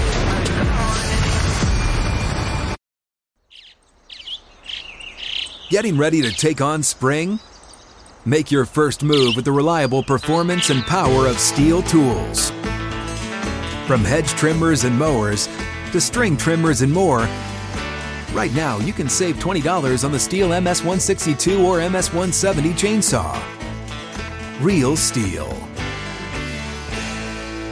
Offer valid through June 30th, 2024. See participating retailer for details. Okay, Richard Sherman, you played in three Super Bowls. You won one, but you were in position to win the two that you lost. Keyshawn, you played in one. You won it big when your Bucks annihilated the Oakland Raiders 48 to 21. But I need you both to be objective here. What was the greatest Super Bowl game ever? Key, you go first. Um, the one, I mean, the greatest one that I laid my eyes on probably would be that Arizona Super Bowl 43 in 2008, that Arizona Cardinal Pittsburgh Steelers Super Bowl. 27 23, James Harrison, 100 yard uh, TD interception return Yeah. right before the half. Larry Fitzgerald with two minutes, 37 seconds left in the game, 64 yard money to the house Yeah. on a slant. Then the toe tap with 35 seconds. Big Ben rolls to his right, hits Santonio Holmes in the back pylon, touchdown. I mean, that that that had to be the best Super Bowl that I've ever seen just because of the back and forward that they was going back and forth, especially late in that. I mean, look, this is ridiculous, man. The catch alone, the concentration. I don't think people realize how hard. Damn the throw. Damn the throw. How you gonna damn the throw? No, no, I'm just saying, damn the throw. throw. It was a hell of a throw. But to have the wherewithal to understand where your feet are, where you are on the football field, 35 seconds to go, the ball is going between three people. That's hard, all that distraction, and to be able to snap it, come down with it. Oh, man. Now, Ben made a hell of a throw. I'm just saying, I'm talking about And the it catch, though. Fully extended. Fully, extended. But then again, you said be objective. I can't be. Our Super Bowl. I'm just telling you, our Super Bowl, Super Bowl 37, the Buccaneers, we pounded on the Raiders Also, 48 you, you, 21. you just switch choices. You just Well, I'm giving you one, but I also got to give you ours. I can't. You think I could? You think I'm just going to talk about the Steelers and their Super Bowl victory and not mention the fact that we just slapped the Raiders upside down? We dominated them from front to back. Every time I watch these clips, I get so mad. you do. Because we should have went on a Super Bowl run. Yep. But because people got their egos Mm-hmm. involved, they completely dismantled our team unnecessarily after the Super Bowl victory. Mm. And, you know, we they didn't win another Super Bowl. The Tom, terrific Tom came into town. So, yeah, I get that- mad. Wait, wait, you, Is that the you- you- coach's fault, You, or- you, you, Man, you, I, it would, what you say, we need a whole nother show to go through the whole thing. Trust me. Trust me. I mean, Key, wait till I wait till I tell you what did what what derailed my second Super Bowl. Wait till I tell you this story from the one yard line. But it's a story for a different day.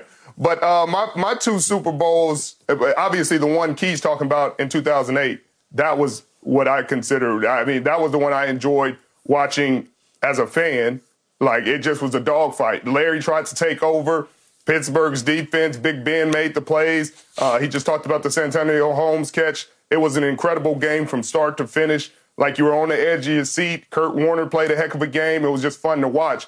And then obviously the one we won um, playing against the number one offense of all time and Peyton at his best, 50 t- plus touchdowns and all this hurry up and and they're just gonna you know and we went in and all they kept telling us well we don't have a chance and he's just gonna blow the doors off. And when we watched the tape we were like oh we just need to run some gassers. We need to run gassers all week and we're gonna run these dudes off the field because they're only running like eight plays. They're only running eight plays. So if you get your feet set and you're ready to defend it and you're not scrambling every single play of their drive then you just stand up and you hit them in the mouth and we'll get off the field and that's what we did. We got to the point where their receivers during the drives were, were tapping their helmets and coming out the game. And we're sitting there calling them a lot of names we can't say on national TV as they jog off the field. And we're like, hey, you said, y'all said y'all gonna run us off the field. Y'all tapping your helmets, 10th play of the drive, saying, telling the sub to come in. I don't want to guard him. I want to guard Demaryius. man, I block guard somebody, Decker. Richard. block somebody, man. You for? celebrate. He run 4-3. man, block somebody, man. What do I need to block for? He This- runs 4-3. this- Come on, man. Go get the ball in the end zone. You sitting around jogging. I was I was trying to, but I was trying to. It was the first play. I wasn't expecting it to go Look there. at him, Skip, at the bottom. He's have a chance at celebrating. Go block the man, and the dude probably could have ran that one back. Stop loafing. Look, look, 43 to 8. It was a fun game, fun place. We were in New York City, had a blast. Hey, I I already know yours, Skip. Dallas Cowboys, No. Roger Staubach, No. What? No. No. Dallas Cowboys, no, Troy Aikman. No, no, no, no. No, New England Patriots Wait a versus. Yeah. Okay, first of all, to your both of you love the Arizona Super Bowl against Pittsburgh. Pittsburgh pulls it out. Okay, here's my problem with it. Just as a spectator, it's still Arizona. I know it's Kurt Warner, I know it's Larry Fitz. It's Arizona. I, I can't, it doesn't have magnitude when it's the Arizona Cardinals. They, they don't exciting. qualify. It's a Super Bowl. And it's but it- Mike Tomlin. It's Okay, but- But, exciting. it's not great enough. There's not enough magnitude to it for me because the opponent was the Arizona Cardinals. In the No, end, that's all I need no. to know. They were in right. the damn Super Bowl, Skip. I, I understand, but it this is not the it. There's no Arizona Cardinals that beat the. Dallas Cowboys. All right. So now back to Richard. Nobody wants to watch, well, to your other game, uh, nobody wants to watch 48 to 21 or what was it, 43 to 8 or whatever your score was, Richard. Wasn't that it? What do you mean that? nobody wants Nobody to wants to watch? watch it. They're, they're gone by halftime. They're, they're having their parties. They're, they, they're turning the TVs off You're at so halftime. wrong. What are you talking People- about? Okay, so let me stop you in your tracks. Great game. It, it was a That terrible team- game. That, that team Yeah. was a rock star team with personalities from top to bottom. It was everybody wanted to see what Warren would do, what I would do, what Coach Gruden would do, what Brooks would do. It was a mismatch, but you got the number one offense against the number one defense. They wanted to see, just like Richard said, they wanted to see this Peyton Manning. That offense was supposed to go up and down the field with Jerry Rice, Tim Brown, okay, and and, and Rich Gannon, the MVP. They, everybody wanted to see that. What are you talking about? It was over in, in a quarter. It doesn't matter. It was, it was a mismatch. matter. It was a joke. Oh God! Well, stop. then we, we talked about a we talked about a better game, Skip, and then you talk about it's because it's Arizona. Nobody cares about the the the, the prestige of these teams Yeah, when it's a. Super Bowl. Just because Arizona hadn't won in the history, that was a great Historical game. magnitude. so what is it? The Ice Bowl? You ready? Yeah. Well, Richard was in the right area code. He had half of it right, but it was the next one that Richard played in was by far the greatest game that was ever staged on a Super Bowl platform because it's New England versus the Legion of Boom because Tom Brady and company New England uh, win another damn Super Bowl? are you kidding me? Oh God! Wait, wait, wait, wait, wait, wait. They're down 24 to 14 going to the fourth quarter. It looks like Richard and Legion of Boom are going to dominate Brady and company. And here he came. And he throws for 124 and two touchdowns in the fourth quarter. And you look up and you say, wait a second. Brady's back again. They're ahead 28 to 24. And then here comes Russell Wilson. And with a minute and 14 seconds left, he goes deep to Jermaine Kearse for 33 yards. And I look up and it's, wait, wait, it's first and goal at the five yard line. And it looks like Richard and company are going to prevail. And they hand it to Marshawn, as everybody wanted to do on the next play. Marshawn goes for four yards, and Dont'a Hightower makes maybe the play of the game, except for the final play, but he makes a stop, a nice tackle to keep Marshawn from scoring on first and goal from the five. So now it's second and goal from the one, and we all know what happened on that play.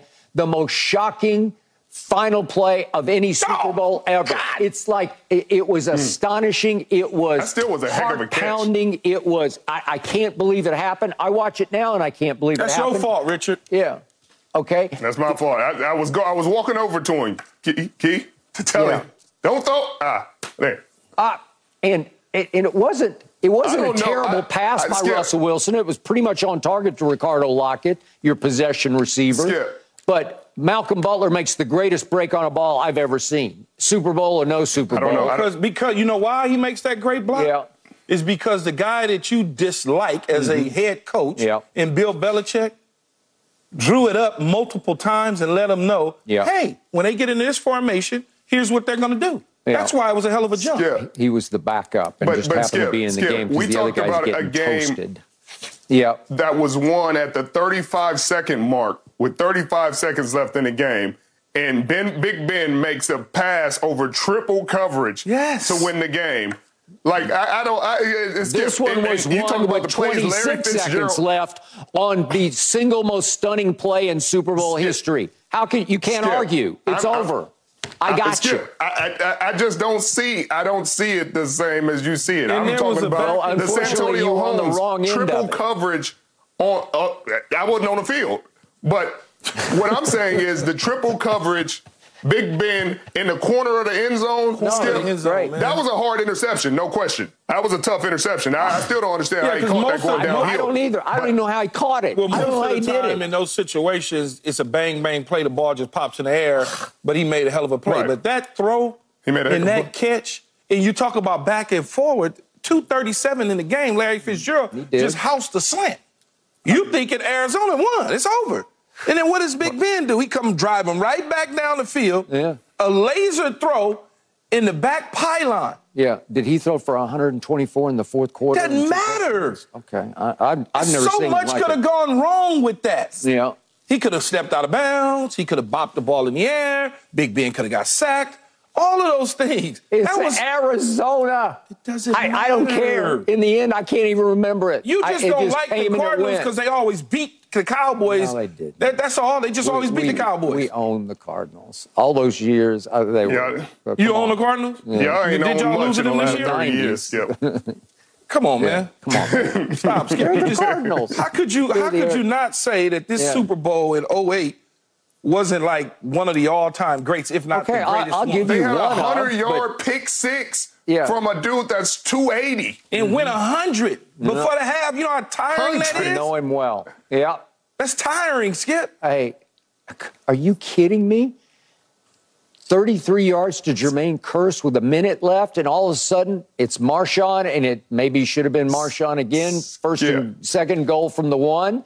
I, th- that, you, you can't do any better. I don't know. It's just I, I don't know. Off This the this chart game was a lot more Yeah. back and forth. hey, But hey, you got it. on spectator games, this was the game. This was the all-time. I didn't do a Dallas Cowboy game. I didn't do one. Well, all the Dallas back in- Cowboy games were blowouts.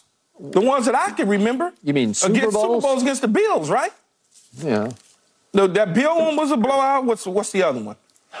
Uh, Pasadena was a blowout. Yeah. Pittsburgh was a, a, a was- blowout might as well in have been. It Arizona. was 27 to 17. And what was the what was the uh, what was the one in Atlanta? No, it's Buffalo. again. Buffalo, yeah, them It blowouts, was- man, They stop. were ahead at halftime, but You talk about you talk about over. me and Poor Rich's Buffalo. Super Bowl.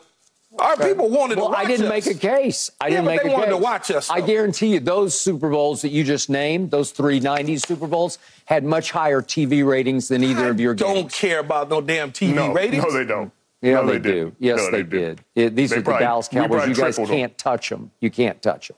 Nick, Can't find out the, the 90s, ratings of yeah, those people- Cowboy Super Bowls, everybody please, didn't even- versus mine. Yeah. Everybody didn't even have a TV in the 90s. Yep. The internet wasn't around for us to do these kind of ratings. Nobody had a TV. Yeah. I think he got you there. Yeah, you got me. All right, case closed. It was the Malcolm Butler Super Bowl. All right, up next, Brock Purdy is being compared with Drew Brees? Really? I don't know. No mercy, no mercy.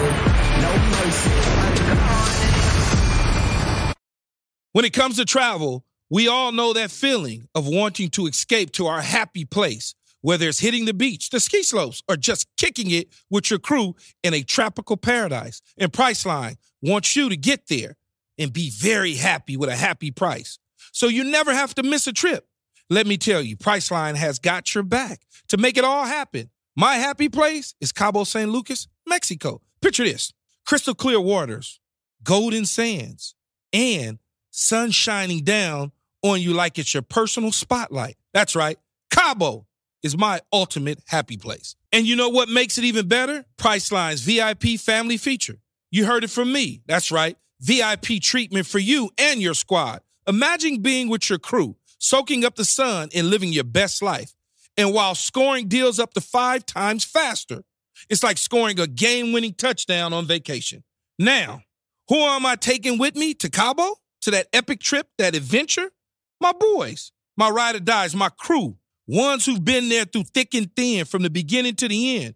I'm not taking any kids, no kids, just me and the boys living it up. So what are you waiting for? Download the Priceline app today and save up to 60% off select hotels and go to your favorite happy price with Priceline. Make some memories that'll last a lifetime. Cabo ain't ready for me or us, but we're ready for Cabo. Thanks to Priceline, the real MVP of travel. As we celebrate Black History Month, I'd like to recognize Bayard Rustin.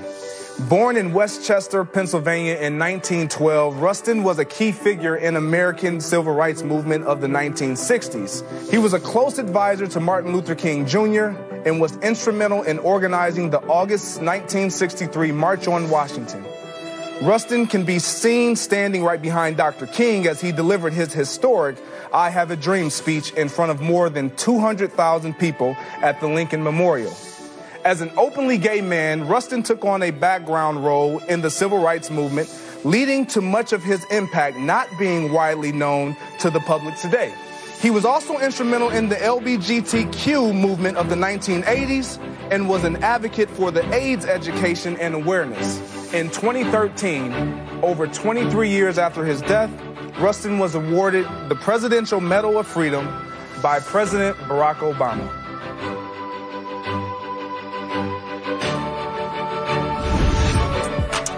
An uh, analysis in The Athletic compares Brock Purdy to, you ready for this? Drew Brees, both quote unquote short quarterbacks. But after that, how much do they really compare? Keyshawn, your analysis.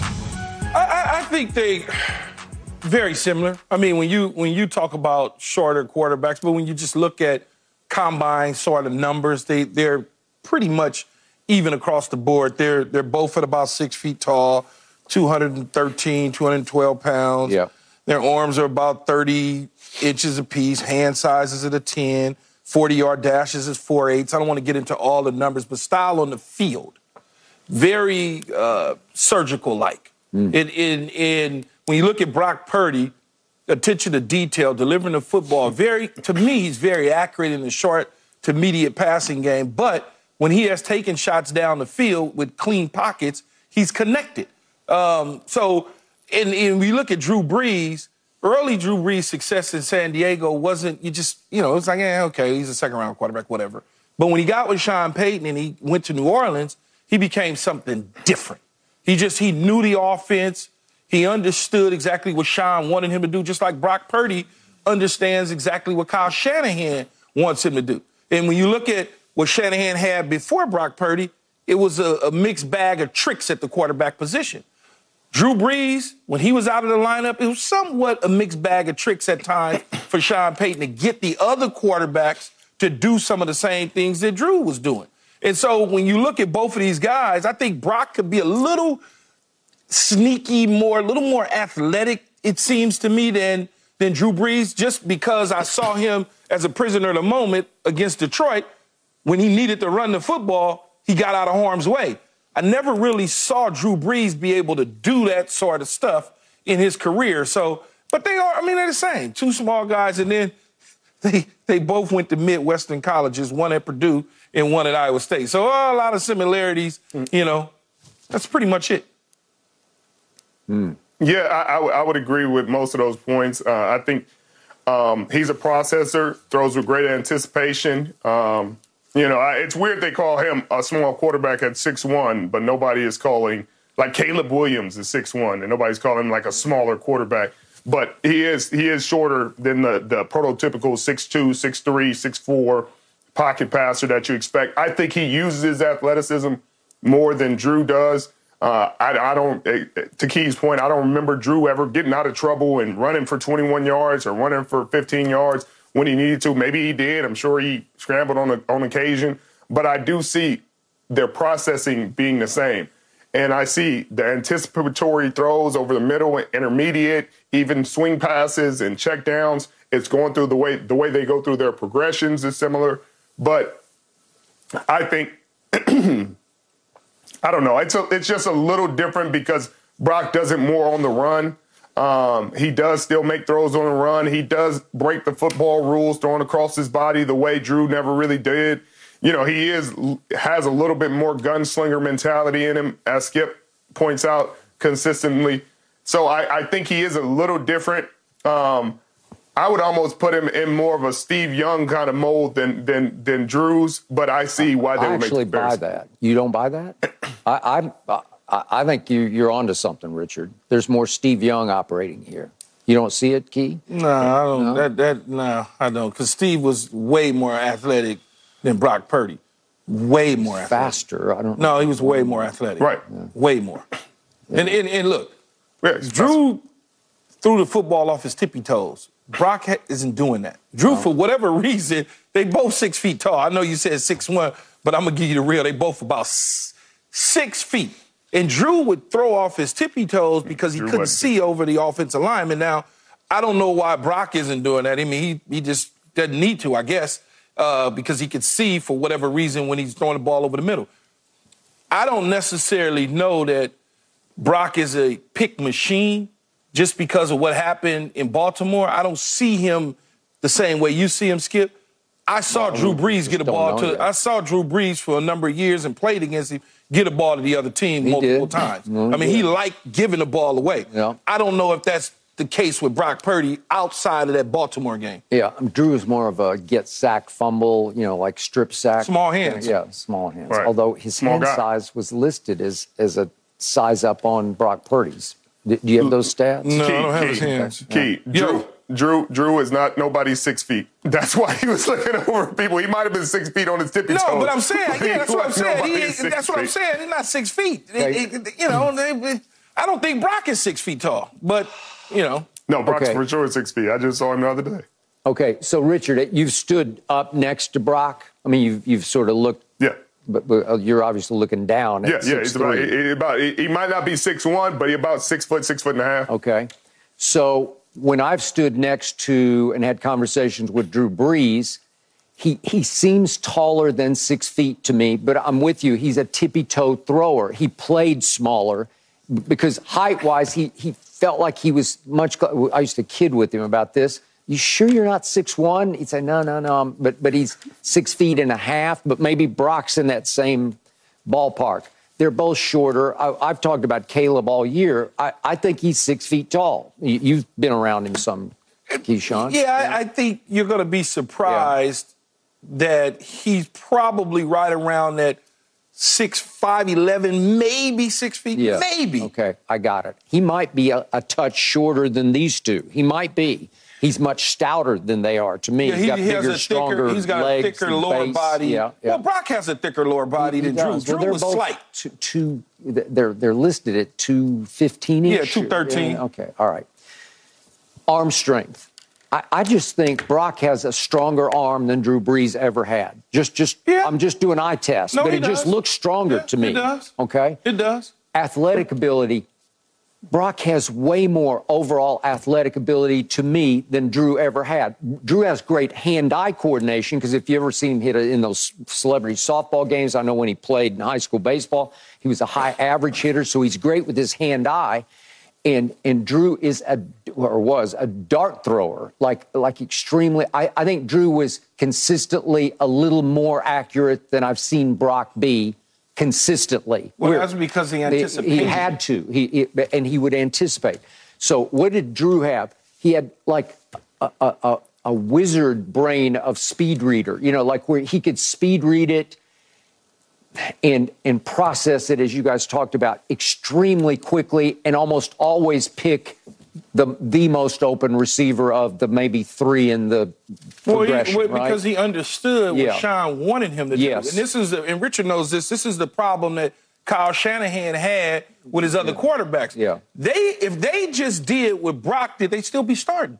But the problem with Jimmy Garoppolo right. is he'd yeah. do it for a short period of time, then all of a sudden he just would do something that would drive a coach crazy. That's why they took the football out his hands in those playoff games against Minnesota and Green Bay because they said, no, no, no, no, we're trying to get to the Super Bowl. We're not going to get fired because of you.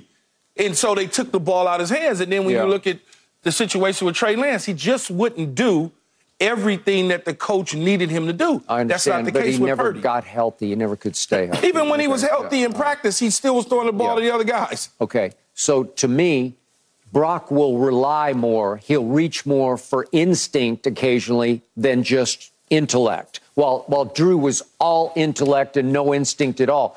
Drew, as you point out, there, there or uh, Richard pointed out, there, there's no gunslinger in Drew, but Brock will let his instincts take over because they work. He's always been an instinctive if you want to call him gambler or gunslinger, whatever he is, he did it at Iowa State. And sometimes he got away with it, but he wasn't surrounded by this kind of talent.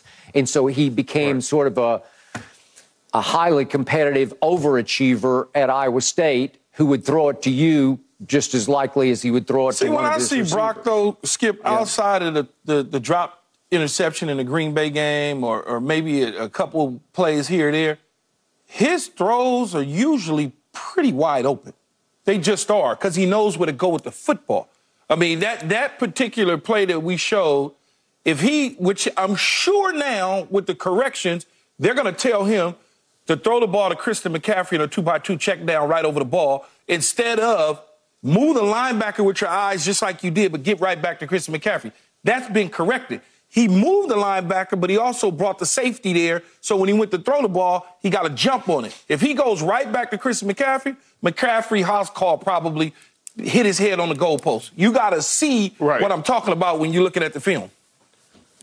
when when when we when we talking about Brock Purdy and and, and this Drew Brees comparison, I just I, I feel like we got to get back to the nuance of he takes the shots. It, the reason why why why Kyle moved off of Jimmy Garoppolo and why he loves Brock Purdy so much is not only does Brock Purdy make the decisions Kyle would have made, but in the situations Kyle would have made a different decision and maybe checked the ball down, Brock Purdy finds touchdowns in those situations that Yep. even amaze Kyle. He's he's said it multiple times. There was a Seattle game. There was a few times in the Detroit game where he's like, hey, I would have took the crosser right there, and he took the post for a touchdown. And I thought, man, that was a crazy decision, but he completed it. It was a dime of a pass, and that's what he does. He elevates this offense to a different level than even Kyle Shanahan expects at times, and that's why there's such a symbiosis between those Yeah. two, and why I have so much belief in You him like because word? I've never heard Kyle talk about a quarterback. relationship. Symbi- a, a mm-hmm. relationship, a beneficial relationship between the two.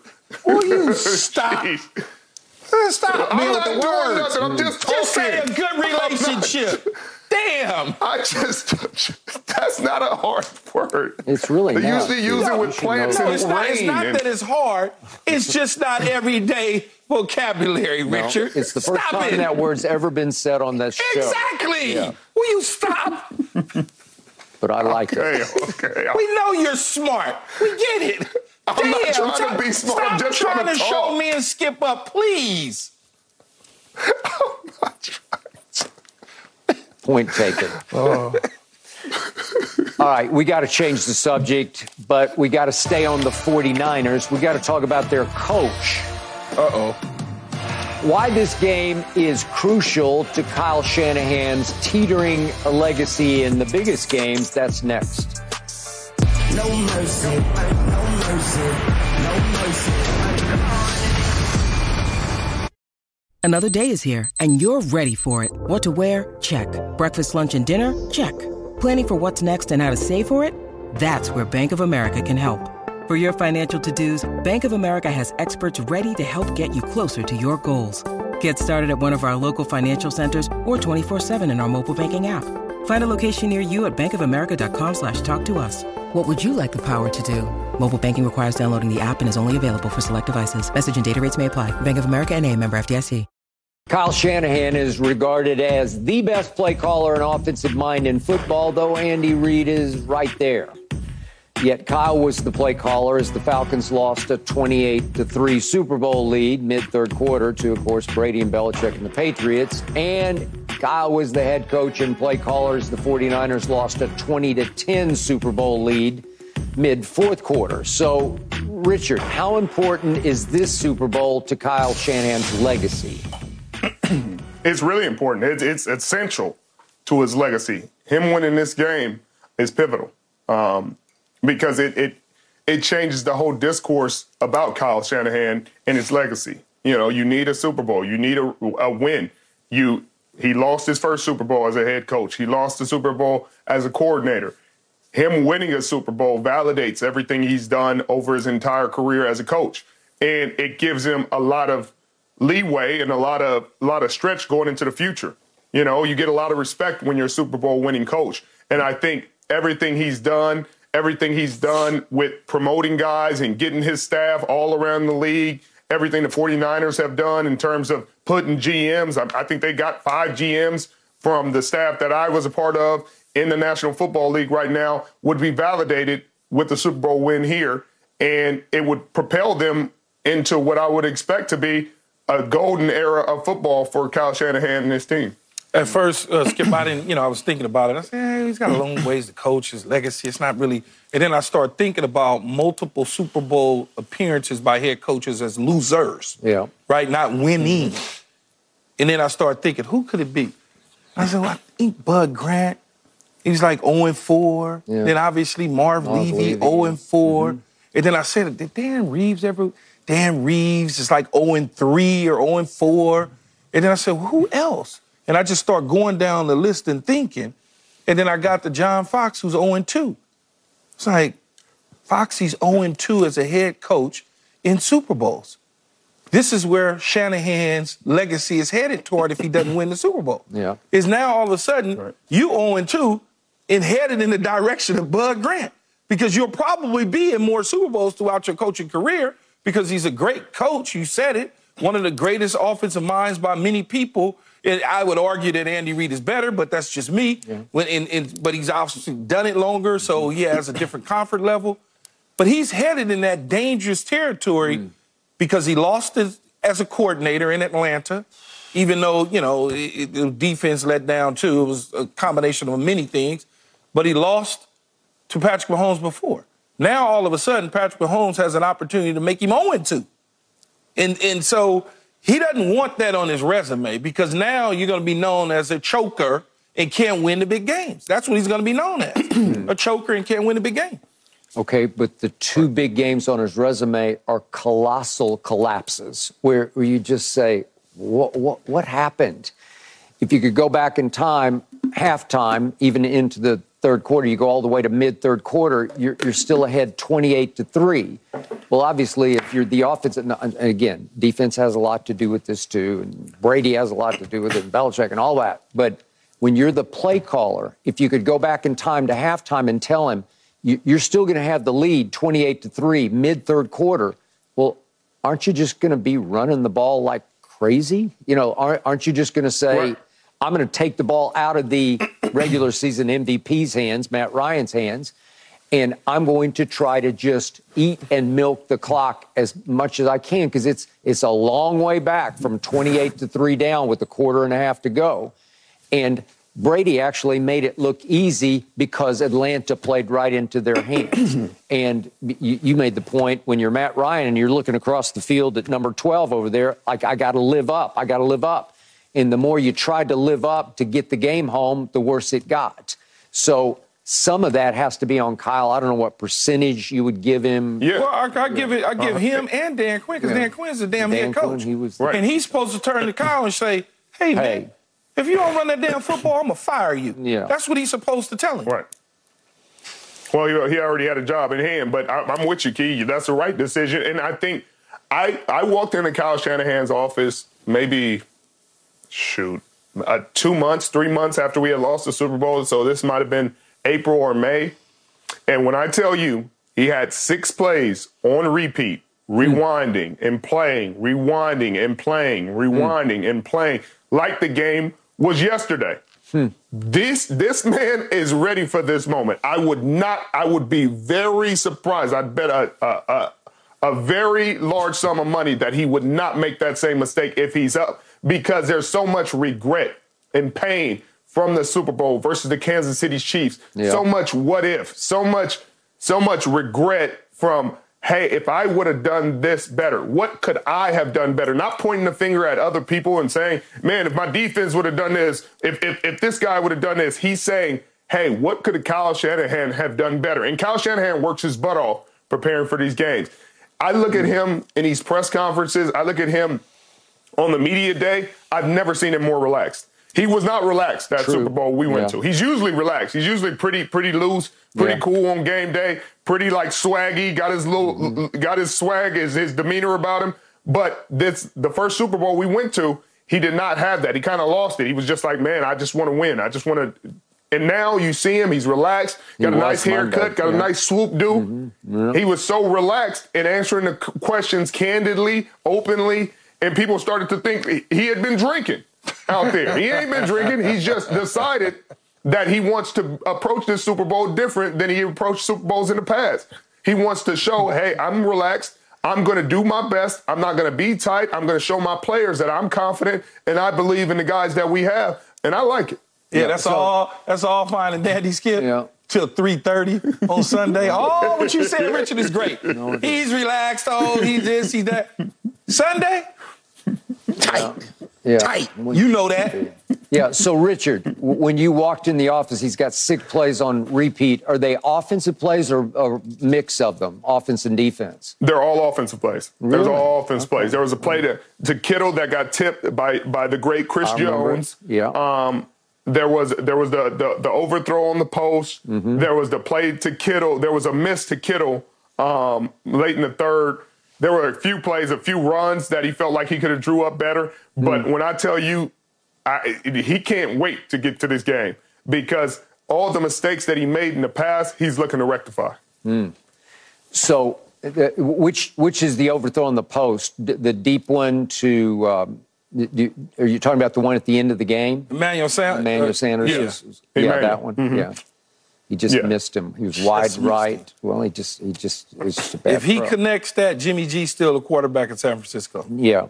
So, Richard, in the fourth quarter, Jimmy G in that game went three for 11 for 36 yards with an interception. So, how much Mm-hmm. blame does he deserve? Like, where do you sort of share or split the blame between Kyle and Jimmy G with the offensive blame?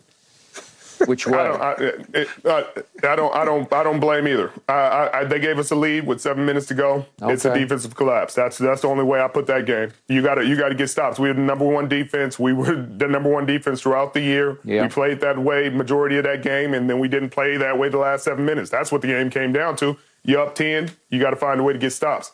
And so, but I think Kyle puts it on himself. He doesn't put it hmm. on Jimmy G. I mean, obviously, he believes Brock can do things different than Jimmy G. To Key's point, he, Yeah. a lot of times he tried to take the ball out of, out of Jimmy G's hands and just run the ball, but Kansas City did a great job versus the run in that game. So he had to to go to the pass. And there were a few plays where Jimmy went to different people that he would have wanted him to go to Kittle, sitting over the middle of the field, sitting in the middle of the field. There Yeah. were there was a few plays where he would have wanted him to make different decisions, hmm. and he sees that Brock makes those decisions that he wants, and sometimes goes even beyond the decision that he wants him to make. Okay. So on defense, how much do you now credit Mahomes or blame your defense for that collapse down the stretch? 21 points in the last seven minutes.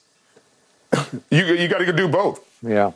You got to credit him for making the plays, you know, to, for seeing the open guys, hitting open guys, because the guys running open is one thing. You know, you got to hit him. You, he could have missed. He could have missed the Tyreek throw, and, and Nick Bosa could have hit his arm, or you know, anything could have happened. But he made the throw. He could have missed the throw um, uh, that that he hit to to on me. He, he completed a 35 yard pass. He could have missed that. He could have missed the throw in the end zone. He could have missed a lot of those passes. Skip. He made the play, so he deserves a ton of credit. We deserve a ton of blame because we didn't make the plays. You know, you mm. got to you got to you got to do it both ways. You got to be accountable both ways. If you want credit and, and to wear the cape when you're winning, you got to take the blame and stand up there when you lose. So we deserve a lot of the blame and. You know, I was one of the captains of the defense of that team, so I deserve a ton of the blame because Yes, you do. I got to make plays down the stretch. Yes, you do. Well, you only went you only went to one Super Bowl, so you can't you can't get blame on it. But, but Yes, 100%. You got yes, it's your fault. Wait, love. Keyshawn, did love you it. play in that Super Bowl? that yeah, played? right. yeah. You did? Did I do anything? Did you do anything? Did Yeah. you actually get any reps? Did I get any reps? Didn't the defense score three touchdowns? yes. Yeah, but we Yes. scored. We scored our first. So that you know, we scored the first 28 points on offense, pal. Just so that you know. How did you score the first 28 and I they think it was scored a. I 21? think. I think. I don't, that, that math way- isn't no, math. I think. No, I think we scored the first 28. So it's I bel- 48 to I- 21. I, believe Didn't you we have- scored the first 28 on offense, but I could be wrong. It could be that would be 49 points. I, I'm just telling you, I believe we mm. scored the first 28, but I could be wrong. It could be 21. I know we history. I know we scored first mm. multiple times before the defense, so stop it, pal. right. Don't don't start that. That's a just narrative. First 27 points, mm. not 28. So don't start with me. I know my stuff. Didn't that game start with a Brad Johnson interception? Do you remember? I don't this? remember. I did. remember. Did, didn't the Raiders? It, did, it, did, it the didn't Raiders, matter. the Raiders took a three to nothing Skip. lead in that game. It did not matter. Three to nothing. We scored the first 27 for our team. Yeah. And everybody continues to talk about how great our defense was, which were they're all Hall of Famers and worthy of Yeah. it. But we did score the first 27 points for our team. okay. Just so Well, that you 'cause you got five Hall of Famers on defense. They're going to Don't worry about about, what we have. We'll talk about that. Don't worry about us. Yeah. You worry about screwing up the San Francisco 49ers game against Kansas City. You need to be watching the tape.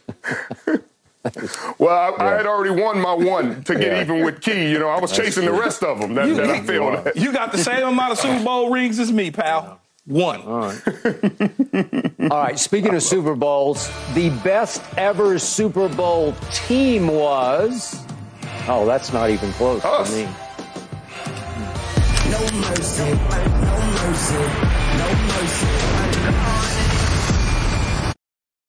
When you need mealtime inspiration, it's worth shopping Kroger, where you'll find over 30,000 mouthwatering choices that excite your inner foodie. And no matter what tasty choice you make, you'll enjoy our everyday low prices, plus extra ways to save, like digital coupons worth over $600 each week. You can also save up to $1 off per gallon at the pump with fuel points. More savings and more inspiring flavors make shopping Kroger worth it every time. Kroger, fresh for everyone. Fuel restrictions apply. Won't back down. Once again, your turn. Hashtag undisputed live. Here we go. First tweet from Eric Jamel. Not a Seahawks fan, but I agree with Sherm. Seattle versus Broncos was the best time I had watching a Super Bowl. That level of dominance was shocking to see. Is that you jumping around, Sherm? Yeah, that looks like a parade to me. That's me having, a, you know, that was in the middle of my speech after the parade. you know, I was getting that thing turned up Yeah. a little bit. I, I think you were turned up. Why y'all wearing y'all jerseys? Yeah.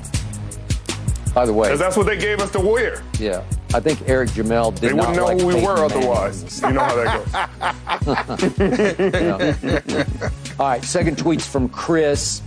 LeBron to the Clippers, Paul George to the Lakers, one more chip for the King.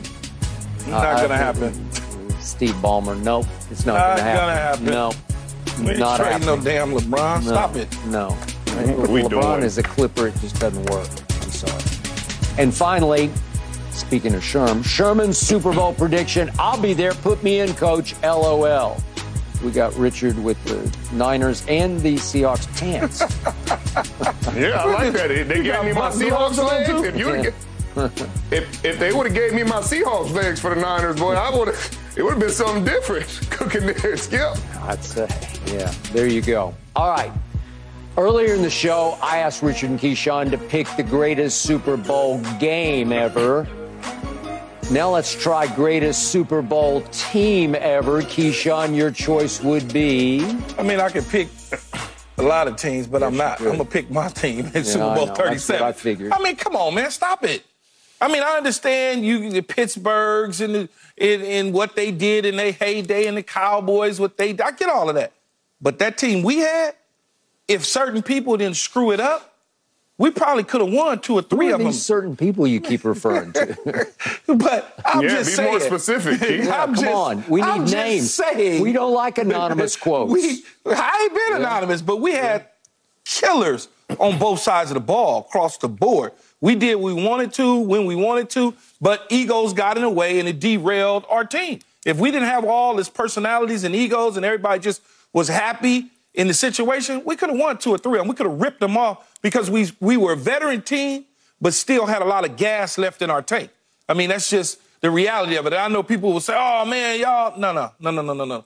We had some killers, dog. Keyshawn, you had Brad Johnson at Doesn't matter. It Does doesn't not matter. No, it does not. How can you say your all-time greatest team with Dude, Brad Johnson? Dude, dude, Brad was good for what we needed him to do. We didn't need we didn't I'ma need you know Brett. Favre.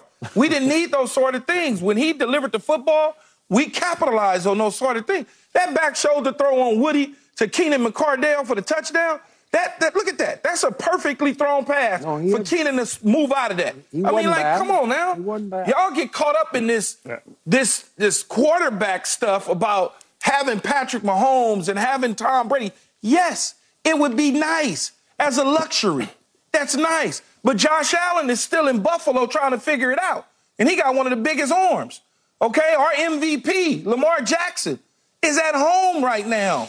Brock Purdy is playing in the Super Bowl. You don't have to have Patrick Mahomes to win the Super Bowl. You just don't.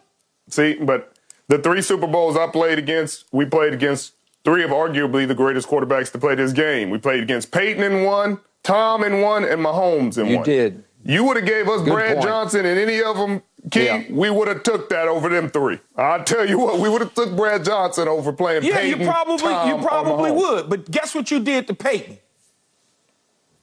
Yeah, yeah, we, we, we did what we needed to do. You know what he but would- I would would say our team Brad was the greatest. You know what we would have done to Brad Oh, Johnson? We would Lord. have behind they- the woodshed. The, the same thing they did to Peyton Manning. They was gonna do That's it to true. Whoever. You were gonna do it to whoever. touche. Come on now, stop it. That's a touche. I'm not finna let y'all sit But- up here and but I diss would- my dude.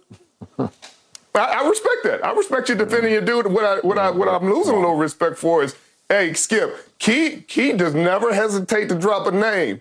And now he hesitating to drop a name. Skip, I don't know. I don't either. It's About somebody.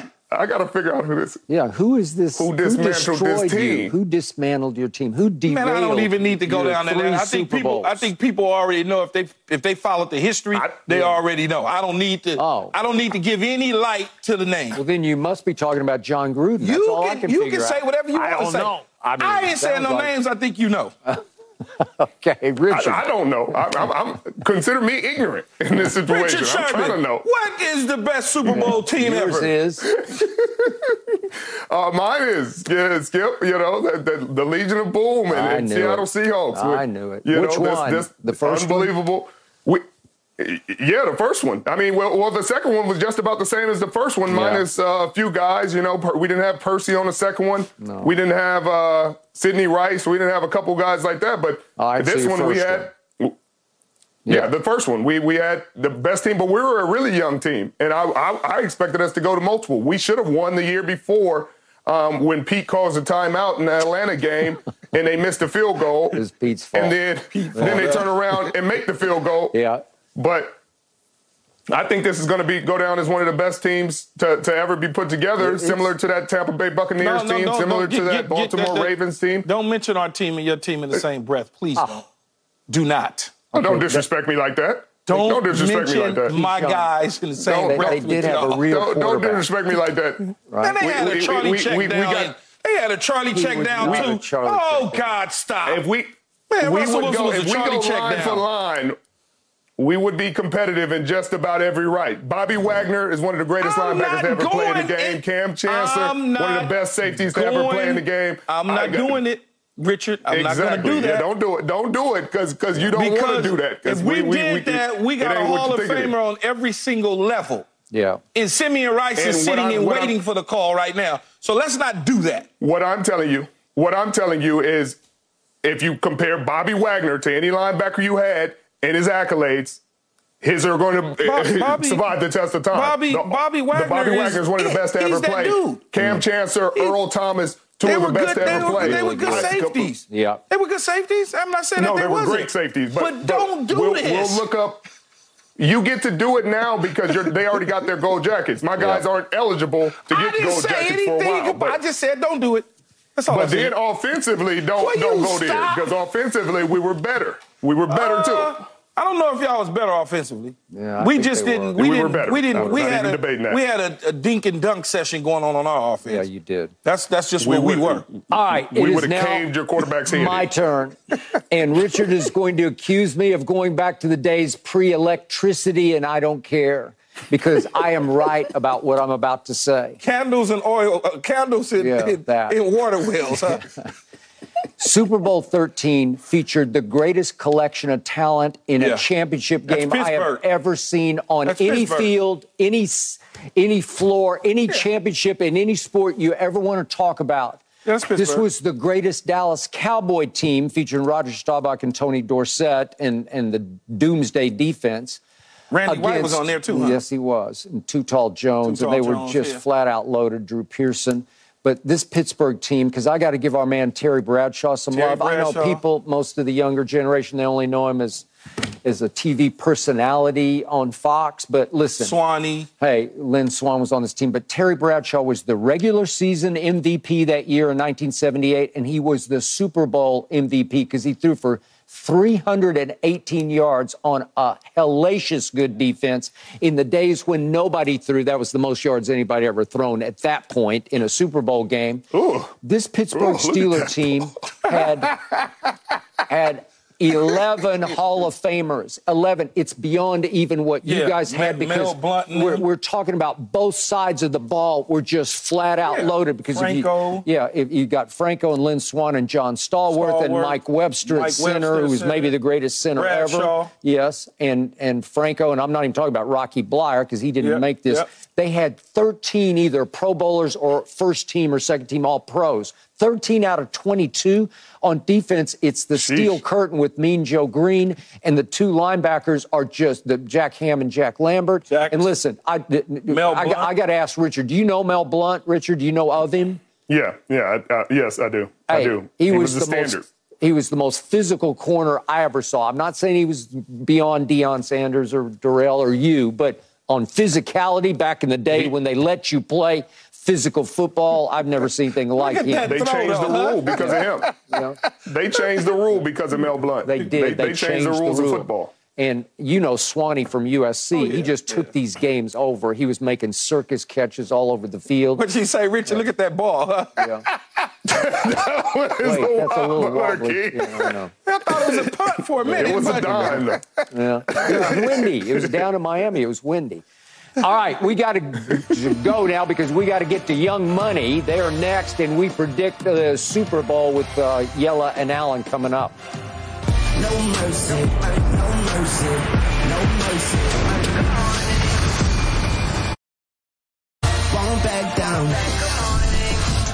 It is time for our weekly Young Money. Two Lil Wayne proteges, buddies of mine. Yella Beezy from Dallas, Allan Cubas from Lil Wayne's hometown of New Orleans. Yella, you first, please.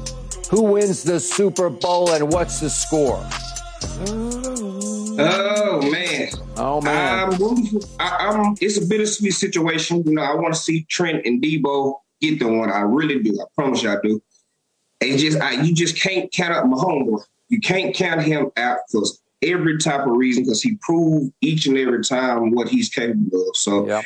uh, and then you know the 49ers, they they are divisions, but it's never. It's, it, I'm never gonna hate on them. They got they got a solid football team, but I I, I want to see Trent now get the one for sure. But I just can't call it because I know how Mahomes play.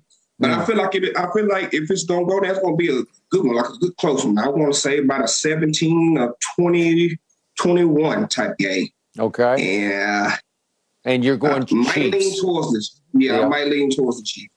Okay. Leaning Chiefs. How about you, Allan? going with the San Francisco 49ers. I think that when Deebo, um, when Deebo and Trent been healthy, they've been the best team for the for the better part of all year. The, the best quarterback undoubtedly is Patrick Mahomes, but the best team is the San Francisco 49ers. So a, a lot of the things that the Chiefs were able to accomplish against the Ravens, I think are going to be nullified by play calling alone. 49ers are going to stick to who they've been. They're going to run the ball, get behind the NFL's leading rusher, get behind Trent Williams. Not only is one of the best players, one of the best leaders. And with Brock Purdy, I've been hearing a lot about Brock Purdy has to have this big game. I don't think he has to have this out of body experience. I think if he just plays within his means, stays to himself. If you look at what Patrick Mahomes has been able to do, he hasn't had these historic games. He just hasn't turned the ball over. He's been consistent and made the big play when he's needed. Brock Purdy, I think, takes a page out of that book. Um, play plays within his means. We're hearing a lot about Travis Kelce and all these people forget they got a bad man on the other side too, named George Kittle, who, um, as a Saints fan, I know a little bit too much about a couple years when he burned us on his fourth down play. So I think he's primed to have a big game. Nick Bosa looks like he's been peaking at the right time. I think they're going to get behind Christian McCaffrey, run that ball. And I think the best team in the NFL is going, they're going to win the Super Bowl, the San Francisco 49ers. Yeah, they, they certainly got a roster full of talent, no question about it. But it's just something about number 15. It's just something oh, about his mm-hmm. ability to rise at the right moment, right? He went on the road. Obviously, they took care of Miami at home, but then they go on the road to Buffalo. They go on the road to Baltimore, and they win both of those games when many people thought that they wouldn't do that. Plus, he's beaten San Francisco. He's 3 0 in his career against San Francisco. Obviously, two times in the regular season. He hung 40 plus on them last year. Yep. He beat him in the Super Bowl, and then he beat him in the regular season. Mm. He scored nothing less than 30 on him when he's done that. And obviously, he's a different defensive players, different, different, different defensive coordinators, or whatnot. But it's just some about 15, man. You mm, just, Yeah. certain guys, you just say, I, I can't skip, I can't go against him. I agree. And this is one with me. I can't go against Patrick Mahomes. Yeah. So, Allan, back to you. How do you defend how shaky the 49ers looked in the first half against Green Bay and the first half against Detroit? Looked really vulnerable and shaky. They looked like the Dallas Cowboys. Oh, okay. We had to get the Cowboys. Speaking of Yeah, no, no, they did. It's been a it's been a long season. They get to the playoffs, and I think these last two games have overshadowed how good they've been defensively at a lot of times all year. I think they get back to that. Um, I think some of these wider coverages you can't play against Mahomes. He'll find a way to beat you with his arm or with his legs. I think they got to take chances, be aggressive, you know, try to break his rhythm. And I think that's what they'll do. You know, they've had two weeks of preparation. I, believe they're going to come in with the right game plan defensively and offensively. And I think the third time's a charm for Shanahan getting in this big game. So I definitely think he's the best quarterback. I understand it's projecting towards him being the greatest if he can keep staying at this pace. But just something about it, I feel it. Trent Williams is a big game for him. He's a big leader on that team. I feel he's going to have them guys ready to go. And I'm, I'm definitely taking the 49ers. So, Allan, you do trust Brock Purdy not to screw it up. That's what you're telling me. I think he has to not screw it up. Even that game with Baltimore, those chances were there to win. Lamar throws an interception. I know Purdy's been throwing his typical one interception all these games. I think if he can limit that, stay within himself, make the big plays, get into play action, let that run set up everything. But I do agree he cannot turn the ball over. If they do that, I do think the better team will come out. Unless Patrick Mahomes has one of these, like what he's definitely capable of, and just beats them in a shootout and goes all out, which is possible. But I do think the better team wins out. Mm. What's what's uh what is the uh the Chiefs uh they they pass Russell what's his name pass Chris Russell made the Jones? pay this year Mhm. man he gonna have a field day next that, that man a beast man a that man is a beast I feel like he gonna Yeah. come back there a lot he gonna be in his face a lot Yeah. So I'm yeah, trying to see this Brandon Aiyuk matchup too with, with Darius Sneed. Oh yeah. that'll be yeah Yella, I got to ask you, ha- have you gotten over what happened to our Dallas Cowboys? Because I have not. I, I still have No, nightmares about it. I have I haven't and that's what I was saying speaking of the Cowboys y'all know they slander us so bad but you know the 49ers haven't won one longer than we have That's Hey, you, true. you know you notice that But, One year longer. but they've been in multiple since then. Multiple. Hey, Since th- then. think about this. They've been It- it in don't three. If, we- I if don't we even. all sitting They've at been in three. They've been in three. Yeah. if we all sitting at home at the end of the day, it don't even matter. You can make the you can team. say that all day long to make yourself feel good. But I'm not gonna let you sit up here on this show and try to weave the 49ers into y'all misery because it's not gonna happen. No. Yeah, I I mean they got misery loves company, but anyway, they have not won one in a long time either. So with that being said, we are all even Stevens. That's how I'm gonna look at it. That's how I'm I gonna agree. Man, even y'all ain't got to a That's conference exactly championship right. Y'all ain't even got to the conference championship. The Niners have been in like Yeah. 12. Yeah, that's okay. That's cool. Get, had, had they been winning some, I mean, Yeah, they won what, the what two problem. of them, three of them? Yeah. They're Super Bowl We know how this play out, Yella. You're gonna be back on the bandwagon All next right. year. Y'all probably win the division. I Just to gotta go out the stop same way, you. I gotta stop you. We will reconvene a week from right now to see who was right and who was wrong. But up next, can you see Andy Reid retiring if the Chiefs do win their third Super Bowl in five years? That's debatable. That's next. I'm a baller, perk of that the coat. Act a fool on IG, but I really ain't social. I ain't having no motion. I know you. Andy Reid said yesterday that his parents always said about retirement, you'll know when it's time.